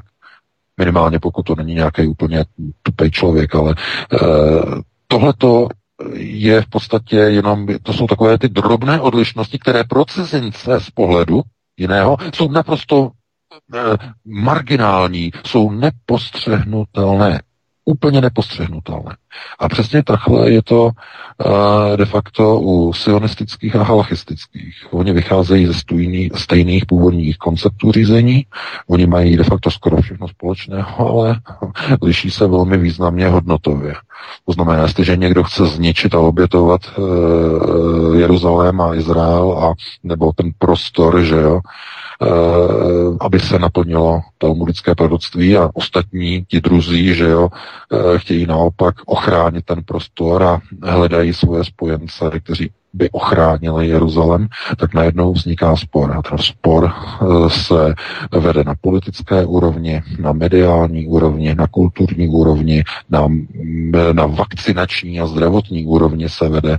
To znamená, někdo by řekl, jak je možné, že oni tomu odporují, že oni jdou k soudu a soud řekne, že e, židovské děti, židovská mládež a mladí židé a mladé židovky se nesmí v žádném případě očkovat těmito produkty židovských e, společností. Chápete? A lidé to ne, a tomu nerozumí lidé, protože nechápou tu v uvozovkách válku mezi židy a židy, nechápou ji. Proč by to měli chápat, že? No, protože nestudují tyto procesy, vůbec nikdy o nich ani dokonce ani neslyšeli, nemají takové uh, hluboké konceptuální uvažování. Uh, takže uh, znovu, co pán říkal něco o mm, kryptožidovství nebo mm, kryptosionismu, to znamená, je to je něco, co je zakuklené, že? Krypto znamená zakuklené, něco, co se jakoby skrývá. Prosím vás, oni nepotřebují naprosto nic skrývat. Maximálně někde se může třeba projevovat něco, čemu se říká kryptovlastenectví, to znamená někdo, kdo se bojí, jako kryptovlastenec, někdo, kdo se bojí projevit své vlastenecké teze. On je vlastenec, ale on se to bojí projevit. To je kryptovlastenec, to znamená ten, kdo to schovává. Oni rozhodně nic neschovávají, oni se tím naopak ještě chlubí. A e, tak jestli, ale pozor, jestli myslel e, formu farizejství nebo přivlastňování si některých e, věcí, to znamená, e, že oni vycházejí z různých e, talmudických principů a tak dále a tak dále, jako chazarští, znovu, já to zopakuju, že u nich je to jako naprosto normální. To znamená, chazarská říše, její původ. E, jestliže máte národ, pozor, to je s velkým přesahem, teď pozor. Jestliže máte národ, který je ochotný převzít cizí kulturu, jazyk, písmo i e, náboženské teze, což všechno udělala a provedla chazarská říše, e, tak vlastně máte naprosto e, takový národ, tak ohnutý bez vlastní identity, že takový těžko budete někde hledat, někde úplně jinde, ale, ale, ale, ale, ale, ale. Oni, některé takové národy by se našly ještě dneska, které přebírají hodnoty cizí, kultury, že jo, cizí a společenského žití, někdy už pomalu jazyk a tak dále, transatlantické hodnoty, transatlantické vazby a tak dále, maximálně v té rovině, aby ještě víc, ještě víc politici vlezli do pozadí někomu hm, v cizině tam za tím mořem. To znamená, že takhle, takhle pokud je to myšleno, tak ano, v tomhletom smyslu je ta bezpáteřnost asi jasná, je zjevná, ale znovu zdůrazňuji, nezaměňovat chazarské procesy nebo to, na čem je postavený sionismus a to, co vlastně představují tzv. Halachistické původní židovské koncepty. To by bylo, to by bylo opravdu chucpe, velké chucpe, eh, ani by se to nedalo popsat jako jak velké. Takže já stejně ale děkuji jako za informaci, za dotaz. Co se týče talmudických principů jako Tanja a další, ano, samozřejmě, to, to jistě samozřejmě, ale to pozor, pozor, pozor, Tanja a já další. Dlouhé, já vím, je to, je to, je to, je to opravdu velmi dlouhé, ale je to třeba vysvětlit, protože v Rusku minimálně tedy Tanja a další věci, které pocházejí původně od ruských židů, jsou právě nastaveny velice, a, velice chazarsky. A je to pozůstatek právě té chazarské říše, která z, okupovala velké části Ruska, především toho jižního Ruska. A ty koncepty dneska zůstávají uvnitř ruských židů, přestože oni jsou sjednoceni pod uh, ruským židovským kongresem, což je halachistický chasický subjekt. Ale paradoxně kvůli tomu, že chazarská říše původně ovládala část Ruska, tak e, chazarské koncepty rovná se sionistické, jsou pořád v Rusku ještě velmi silné, vys různé ty knihy Tanja a tak další. Takže to je na velké povídání s velkými rozsahy. Na to opravdu, opravdu nemáme čas, musíme dát prostor dalším volajícím. Dobrý večer, jste ve vysílání, položte otázku. Dobrý večer, páni, Petr ze Slovenska. Sliaču. Páni, ďakujem za vašu prácu a hlavne pánu Vítkovi za tie one relácie. Úplne otváram pri tom one oči, čo tam akože v čom vraví. Ale chcel by som ešte jednu vec, že keby pán Vejka vysvetlil ľuďom ohľadom životných poistiek. Ľudia, ktorí sú vakcinovaní, niektorým názvom vakcinou, podľa ich zmluv, na koncu nikto nevidí, ale oni sa ako keby podielili na svojej samovražde, takže keby to vysvetlil, že tým ľuďom, ja to chápem, ale ľudia to nechápu, že ich poistky sú vlastne neplatné. Aha. No, já děkuji, já děkuji za dotaz. No, jistě, samozřejmě, ale tohle to, to je jakoby s takovým tím jenom právním výkladem. To by někdo musel nejprve říct, že lidé, kteří se očkujou touhle experimentální vakcínou, že se dopouštějí pokusu o sebevraždu. A to nevím, kdo by něco takového v dnešní době prohlásil, protože to není dovoleno samozřejmě. V tomto ohledu tedy platí minimálně ten princip, že to by mohlo mít přesah do budoucna. To znamená v budoucnosti, když by se ukázalo u pojišťoven, pojišťovny by začaly takzvaně čuchat čertovinu a zjistili by, že příliš velký počet pojištěných, eh, pojištěných, pardon, chci říct, očkovaných lidí, kteří jsou pojištění, že umírá. To ještě je brzo na to. No to je brzo. To tak za dva roky zhruba. Oni si to vyhodnotí a oni najednou začali by na to reagovat. A začali by vypovídat pojistky. Jste očkovaní, nepojistíme vás. Ale na to je příliš brzo. To je, je to dobrá otázka, ale na to je příliš brzo, protože ještě nemají vzorek. Nemají vzorky, nemají počty, ještě se jim to nenaschromáždilo. Ale je jasné, že jakmile začne umírat více lidí a budou očkováni a začne se to ukazovat uh, a bude jich více a více a více a více, pojišťovny budou velice reluktantní, budou velice se zdráhat uh, vyplácet životní pojistky. Takže ano, ano, ale to nás teprve čeká. Zatím tam a, jako, tak jsme ještě nedošli. Já, já ti do toho skočím. Je to dokonce článek, myslím, že na iDnesu to vyšlo právě před několika týdny, že i dokonce v České republice, a teď nevím, jestli to správně přereinterpretuju, jo, ale ten nadpis zněl něco tak, jakože uh, pojišťovny odmítají uzavírat životní pojistky lidem, kteří prodělali COVID pod maximálně do tří měsíců nebo po třech měsících po tom, co prodělali COVID. A tam nebylo řečené v tom článku, jestli byli očkovaní nebo neočkovaní, ale jenom prodělali COVID. A pokud prodělají COVID, tak už je nechtějí pojišťovat. A je otázka času, jestli to teda bude právě, jak říkáš, po těch vakcínách, jo, až to zjistí, že to je po vakcínách. Teď to zatím bylo COVID bez specifikace, jestli byli očkovaní nebo neočkovaní. Ale jo, tak si chtějí uzavřít pojistky po covidu. Ano, přesně tak. A ono tohleto, když se ukáže po mm, e, nějaké době, tak prostě z toho může být opravdu velký skandál. Ale e, já si myslím, že zase až úplně tak daleko to nedojde, protože e, dovedu si představit, že právě pojišťovny budou nějakým způsobem, e, jim bude posunutý důrazné upozornění, že pokud by něco takového zaváděli, že na ně bude zakleknuto. Jo? To znamená, že nebude dovoleno. Oni dostanou někde něco přidáno. Oni jim přidají třeba na pojištění povinné, povinné ručení automobilů. Řeknou jim, se zvýší.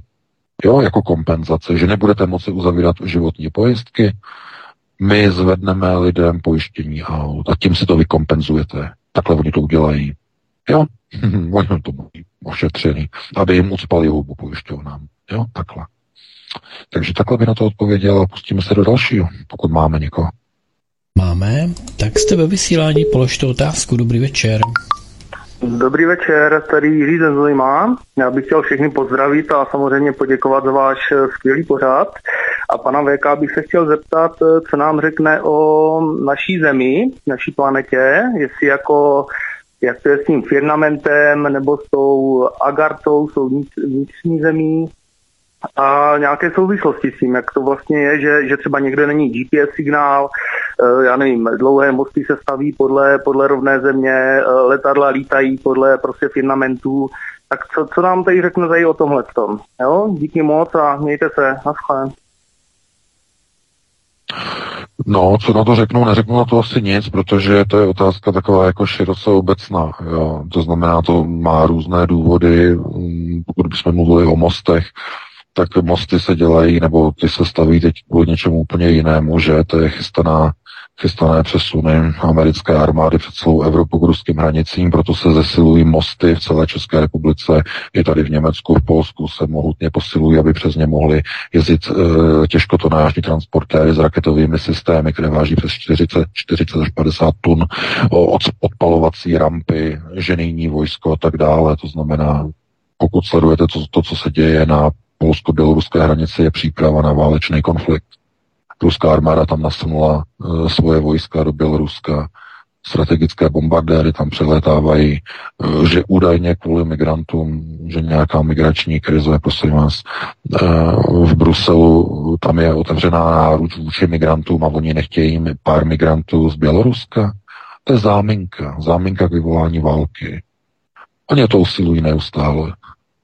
Zrovna jsem viděl, jak Němci, co jsou zaměstnaní na generálním štábu, a, že to bylo to video, že možná taky připravím k tomu článek, tak natočili, jak generálové nebo no, zaměstnanci německého štábu, jak skupují zběsilé potraviny v Kvele, jo. Kdyby se uh, takový vtipný komentář, že se uh, německý, ně, německý Bundeswehr se připravuje na vypuknutí války, jako vrchovaté košíky a rvali to spoustu rejže a spoustu dalších věcí. No tak lidi si toho třeba všímají, že jo. Někteří jsou vyděšení. Uh, tak uh, různé indicie, různé signály. No, takže takhle bych jako na to odpověděl.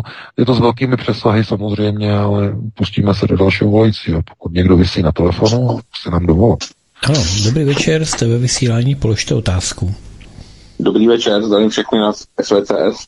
Já jsem rád, že pan V K vzpomenul film uh, Demolition Man. Já, já bych chtěl ještě vzpomenout film Running Man, běžící muž, uh, s Arnoldem Schwarzeneggerem, který je vlastně o, aktuálně, on je trošku starší, ale je aktuálně přímo o tom o, no světovém řádu, co se teďka děje. Tam je to přímo zobrazený. Pak bych chtěl říct, že vlastně, co jsem já ročník, osmdesát dva, když jsme vyrůstali na sci-fi, tak nikdo ničemu neříkal konspirace, všechno vždycky bylo sci-fi. A pak se jenom chci zeptat, jestli teda si myslí pan V K, že tohleto, co se tady děje, přeroste do totálního jakoby opravdu oplocení všech lidí a, a konečná, že už bude prostě hotovo. Děkuju, nashledanou a hezký večer, taky zdravíme. No, já děkuju za dotaz. No, co se týče jakýchsi plotů, tak ano, v elektronické podobě, v podobě omezení vakcinačních neviditelných plotů, covidových plotů, někam přijdete, nedostanete se, protože nebudete mít covidový pas ve svém mobilu, že nebudete mít Q R kód ve svém mobilu. A tohleto je asi takový ten hlavní limit toho, že třeba budete chtít někam jet a neodjedete, protože nebudete mít covidový pas, nebo nebudete ho mít platný, nebo ho budete mít propadnutý. Nebudete mít zrovna očkování na tohleto nebo na támhleto. A v téhleté chvíli, ve chvíli, nebo v tom okamžiku, kdy vlastně zjistíte, že bez toho covidového pasu se vůbec nikam nedostanete, tak najednou zjistíte, že ano, jste v tom koncentráku, tom elektronickém koncentráku a nemůžete se vůbec pohnout. Ve chvíli, kdy bude ustanoven a ukotven, ale už bude pozdě na e, bránění se jeho zavedení, protože to už bude pozdě. Lidé v té době už budou samozřejmě někde zase také úplně jinde, především budou e, pracovat více z domova, bude potřeba méně lidské práce, práce bude automatizována, bude se hledat, jak se zbavit dělníků a pracovníků v rámci automatizace a autonomních systémů řízení. Zrovna jsem teď nedávno viděl video, jak funguje továrna Gigafactory Elona Muska, kde se vyrábí automobily Tesla a v té továrně pracují jenom čtyři zaměstnanci. Všechno ostatní tam dělají robotické autonomní systémy. A automobilka, která vyrábí tisíce aut, která by normálně zaměstnala přes sedm tisíc lidí, tak tam pracují čtyři zaměstnanci. Dva kontrolují systémy řízení a e, další dva zaměstnanci je ochranka. Čtyři lidi. No a e, Musk e, říkal, že takhle budou fungovat všechny továrny v Evropě, ve světě, budou zavřeny podniky do dvacet let, e, všechno budou dělat robotické systémy.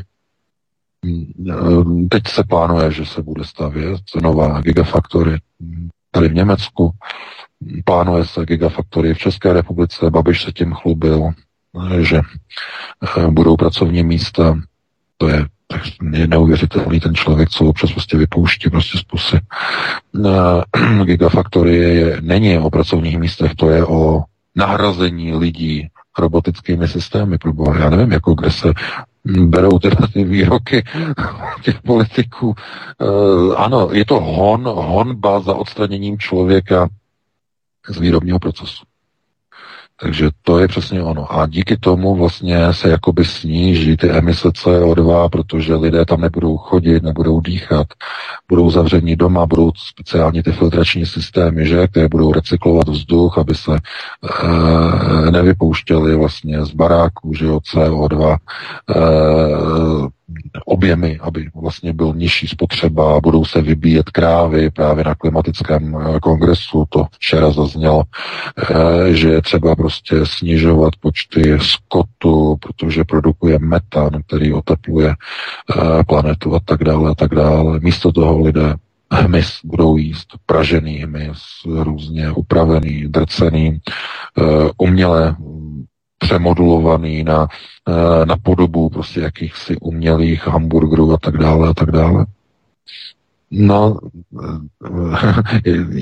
to by se dalo široce obsáhle prostě popisovat. Já o tom píšu články.